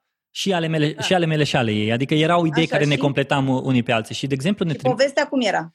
Eu îi trimiteam un mesaj cu o poveste. Mm-hmm. Era cineva care, uh, efectiv, ca și, ca și cum începi să, să scrii o poveste. Și mm-hmm. îi trimiteam ei mesaje și reply-ul ei trebuia să fie completarea mesajului meu. Și reply-ul meu trebuia să fie completarea al mesajului ei. Și așa ne-am făcut o poveste întreagă, într-o săptămână în care tot timpul ne-am trimis unul la altul câte un mesaj.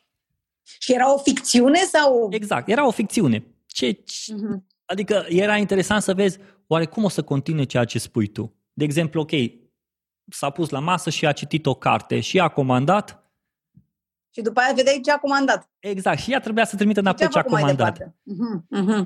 Și ai, asta cumva era o chestie interesantă în care mi-a plăcut ca să ne provocăm așa în discuțiile astea. Și astea au fost niște discuții care mi-am dat seama că, hei, aici e ceva serios. Și chiar vreau să fie ceva serios cu ea. Uh-huh. Cum, cum își dă seama un bărbat când femeia respectivă nu e doar o iubită, nu știu, și că vrea neapărat să se însoare cu ea și să aibă copii și așa mai departe? Cum îmi dă seama un bărbat sau cum mi-am dat eu seama? Cum își dă seama un bărbat pe nume Robert Catai? um, când îmi dau seama, mi-am dat seama că ea a, ea a fost ea vreau ca, am vrut ca să fie uh, persoana ca, alături de care am vrut să vreau să trăiesc toată viața mea, e când uh, mi-am dat seama că am, am făcut la un moment dat un exercițiu de imaginație. Cum mm-hmm. ar mhm. fi dacă nu ar fi? Și nu mi-a plăcut ideea asta. Și efectiv am zis, ok, all in. M-am mutat la Cluj, am primit un job și pentru că ei au stat în Cluj, și, și a, noi am avut un an uh, relație la distanță. Și atunci când am venit la Cluj, am primit jobul, am profitat de oportunitate să fiu mai aproape de ea. Și efectiv așa a fost. Pentru mine chestia asta a fost când am stat și m-am gândit, dacă n-ar fi ea, nu, nu vreau să mă gândesc la cine, cine ar fi dacă n-ar fi așa, că pentru mine asta a fost un, un exercițiu de imaginație care m-a ajutat foarte mult să-mi dau seama că nu. Și cum ai cerut-o de soție? Că bănuiesc că a fost ceva interesant după poveștile astea pe care ni le spui. Um, am cerut-o de soție la un dat am vrut să, să planific ceva. Am vorbit cu Adi Hădean să mă ajute să facem un, o cină pe un blog și așa mai departe. Și uh, nașii, nașii noștri, unul dintre nașii noștri, uh, mi-a spus că, băi, dacă tu planifici chestia aia, ea o să se prindă din prima clipă când intră acolo. Așa că fă ceva ce nu se așteaptă. Surprinde-o.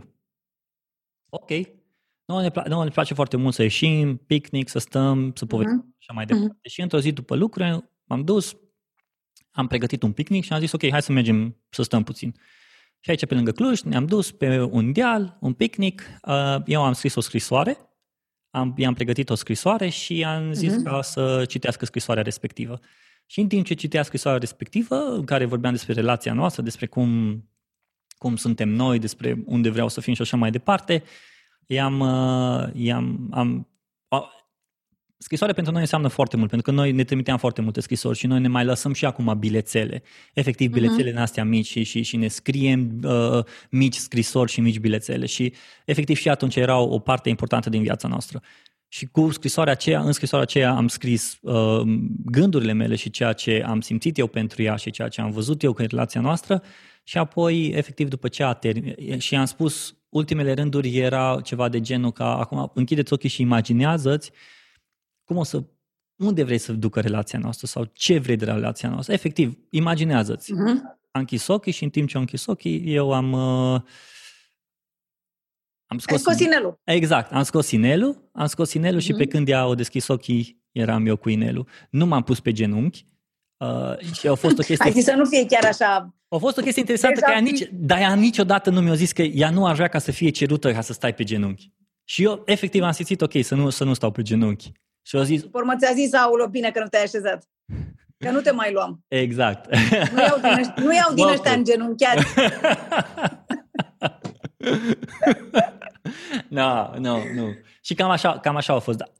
Da, așa a fost. Păi uh, dacă ai un psiholog acasă o să fie mai, uh, mai ușor să răspunzi la următorul chestionar, să știi că și chiar dacă nu suntem la radio, uh, am chestionare pentru tine, așa că fii atent. Numele meu ar putea fi? Robert. Sunt? Un experimentalist. Arăt ca? Robert. Miros ca... Soțul Dianei. Fac un zgomot de... Îi agită pe toți din jurul meu. Am un gust de... De foarte mult dulce. Ultima mea realizare a fost...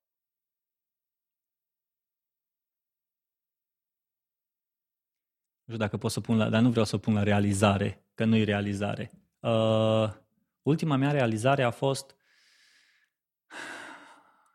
faptul că pot să am o familie fericită. Aș fi perfect dacă... Aș ști să-mi organizez timpul și mai bine. O, oh, Doamne! Mi-e rușine de...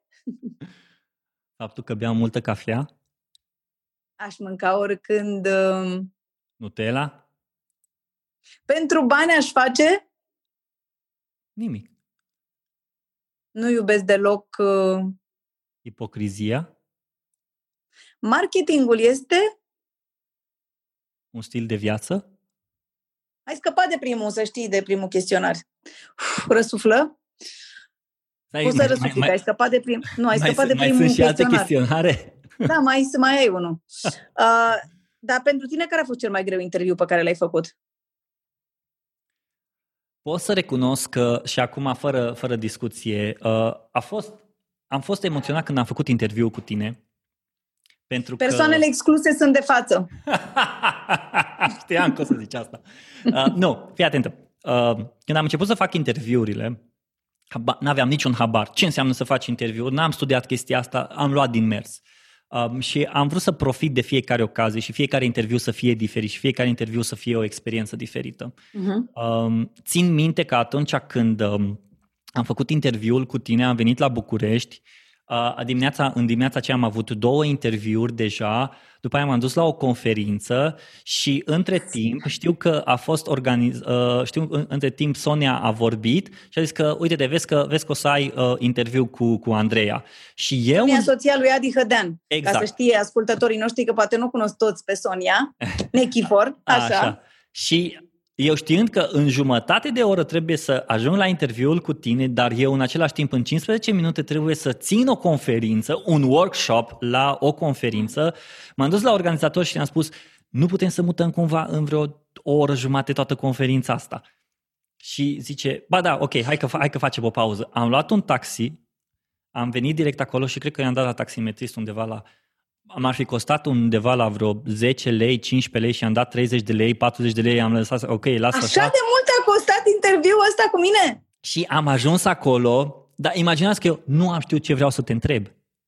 Și pentru mine a fost singura, chestie, singura chestie era că uh, vreau să te întreb de ce uh, ai schimbat dintre uh, tradițional și te-ai mutat în digital și tu ai făcut schimbarea aceasta, mai ales când ai făcut Eli. Și pentru mine am avut mentalitatea asta de ok, vreau pe marketing. Dar nu pot să, să vorbesc cu Andreea numai despre marketing. Și cel mai și când a intrat în, în, în sală și ne-am pus pe, la, la masă, deja am început, ok, băi, Robi, tu ești pregătit pentru interviul ăsta. I-am zis, auzi, știi care fac? Și în mintea mea a fost, pe interviul meu, e podcastul meu, dacă îl vreau, îl public, dacă nu vreau, nu îl public. Și m-a ajutat exact. foarte mult și m-a ajutat foarte mult, ai tu completai întrebările și era o discuție foarte, foarte lejeră. Cred că fiecare interviu pentru mine era un interviu uh, dificil, pentru că fiecare persoană era dificilă, știi? Și pentru fie, fiecare, fiecare persoană avea o anumită experiență și trebuia să înțelegi, trebuia să nu doar să-ți pregătești discuția, următoarea discuție, dar să vezi pe ce vrea persoana respectivă să meargă. Și cred că primele mele interviuri sunt cele mai slabe, dar îmi dau seama că am crescut și îmi dau seama că din discuțiile cu, cu, cu oamenii, din discuțiile uh, pe anumite subiecte, am început să-mi dau seama că, ok, pot să port o conversație cu omul ăsta.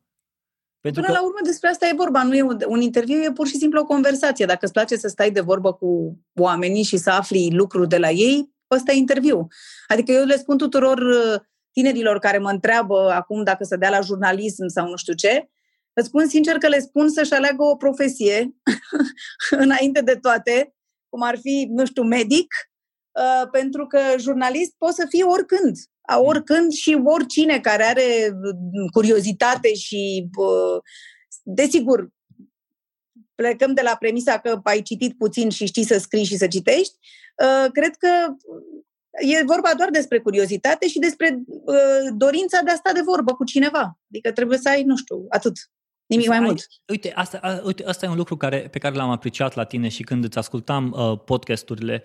Erai curios de persoană și vezi că aici poți să fii curios de două, de două din nou împart oamenii. Oamenii care au făcut ceva și ei au reușit să facă ceva și oamenii care sunt ceva, știi? Și atunci tu reușeai lucrurile astea să le combini în, în, în discuțiile cu ei și ei reușeai, ok, ai și făcut, dar nu mă duc numai pe realizările tale, vreau să mă duc pe cine ești tu în spatele realizărilor. Ceva da, asta ce... e pentru simplu fapt că pe mine chiar mă interesează cine sunt oamenii din exact. spatele acestor realizări. Adică nu e ca și cum îți faci un plan care să răspundă unor întrebări, ci răspunde pur și simplu interviu întrebărilor pe care eu mi le pun.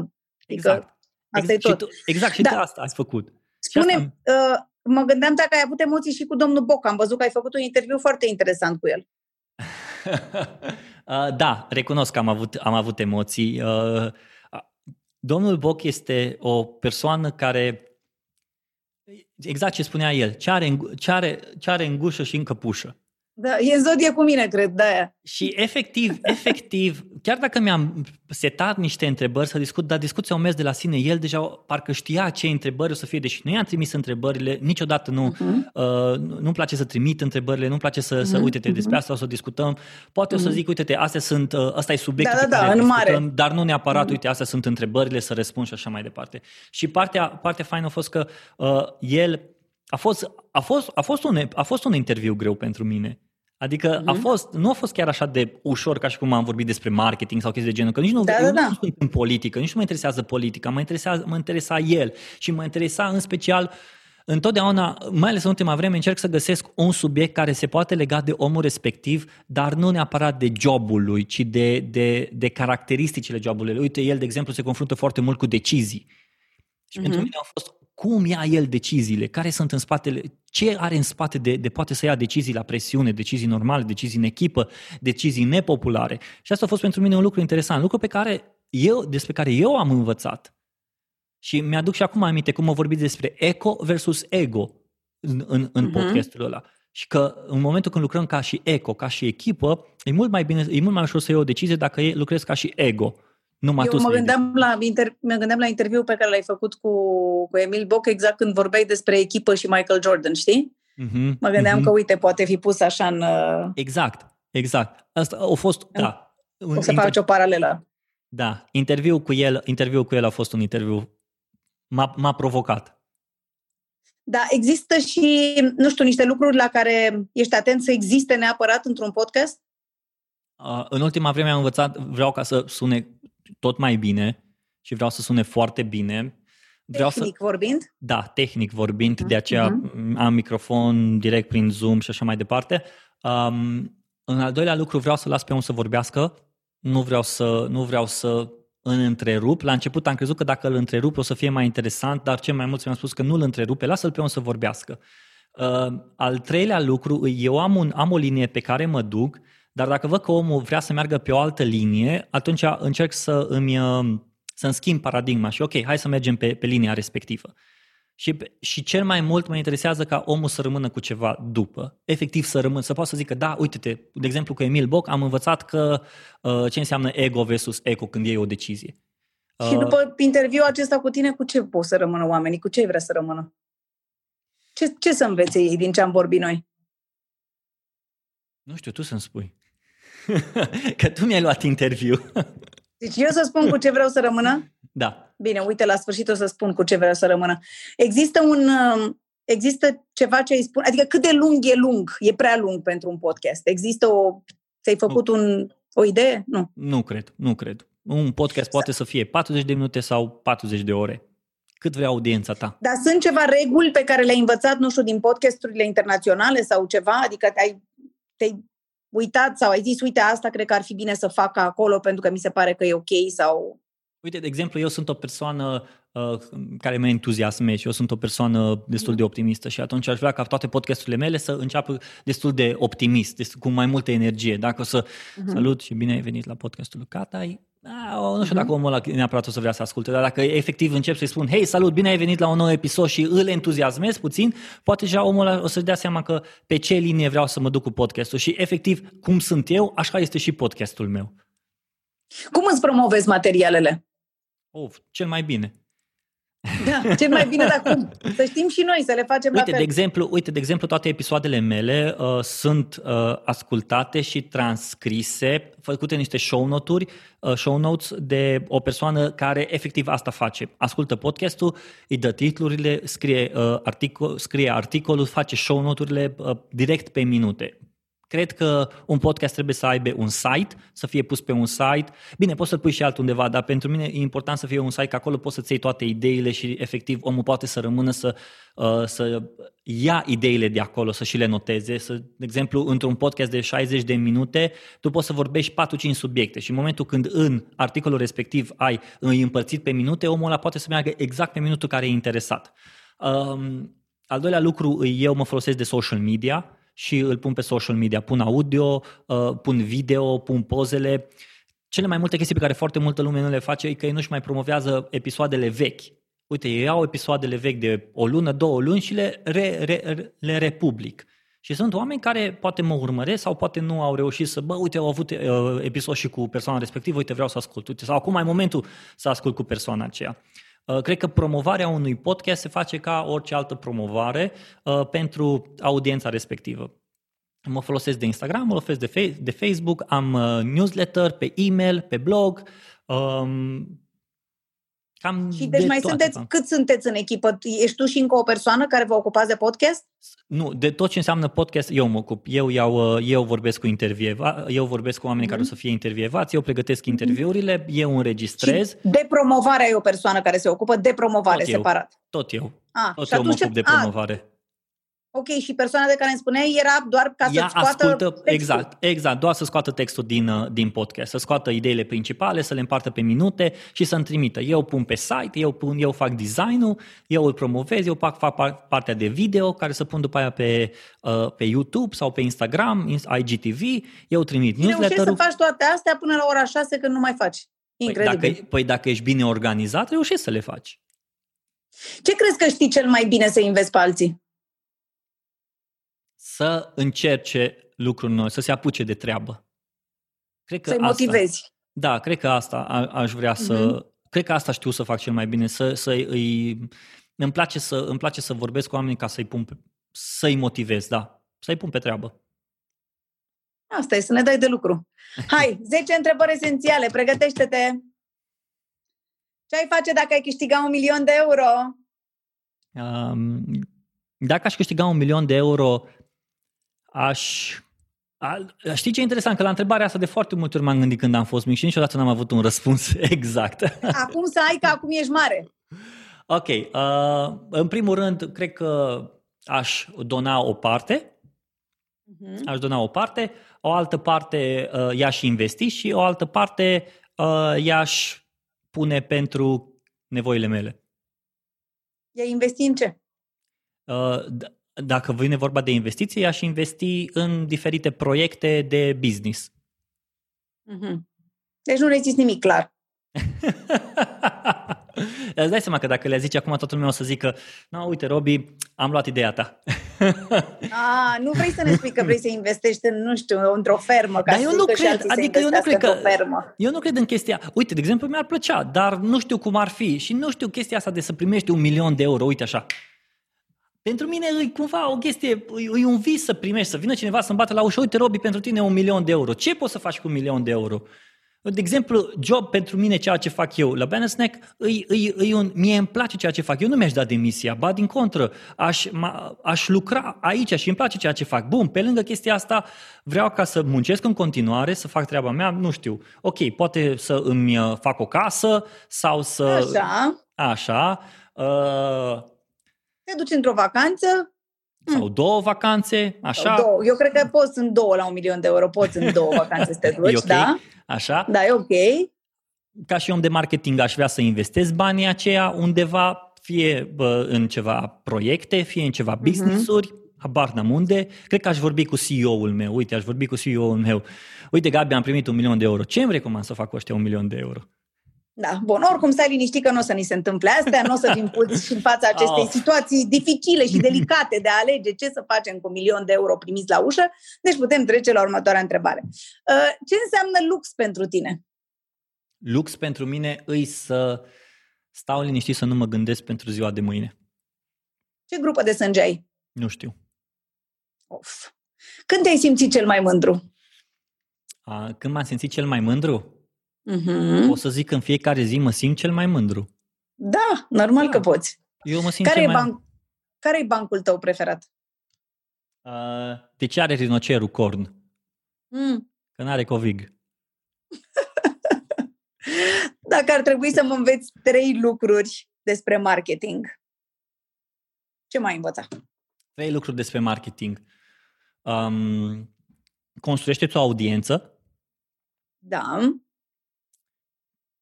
Doi la mână, um, creează conținut. Creează conținut pentru audiența respectivă care se leagă unul uh-huh. cu altul. Și trei la uh-huh. mână, uh, lansează un produs care răspunde uh, pro nevoii audienței tale. Așa o să fac. Sex dimineața sau seara? Ce se întâmplă în dormitor, rămâne în dormitor. Mm, te, păi asta e singura întrebare la care te-ai pregătit. uh, ce muzică asculti?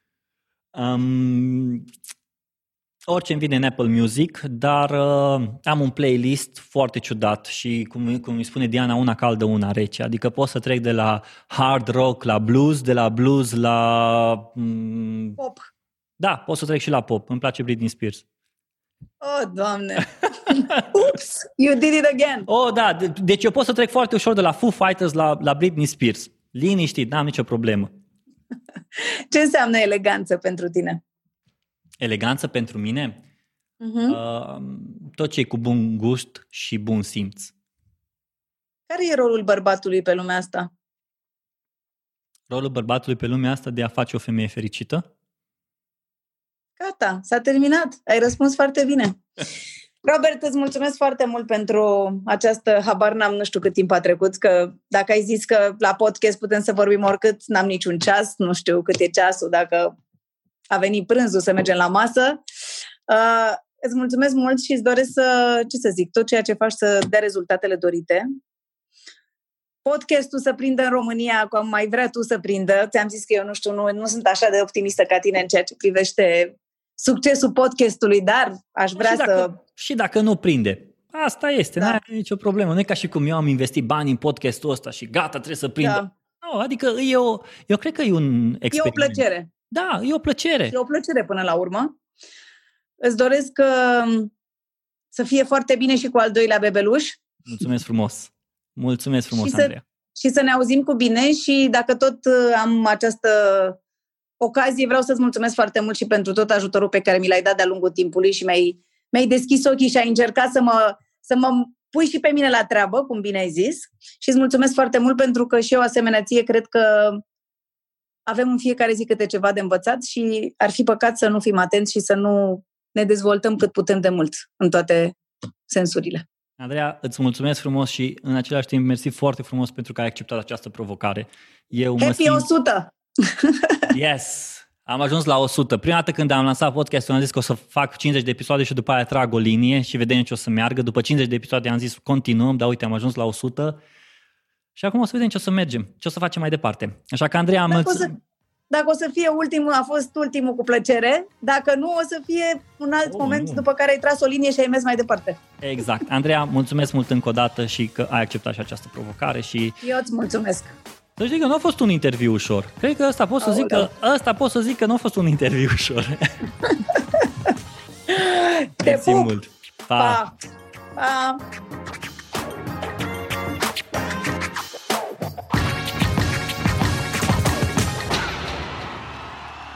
Big Time Production.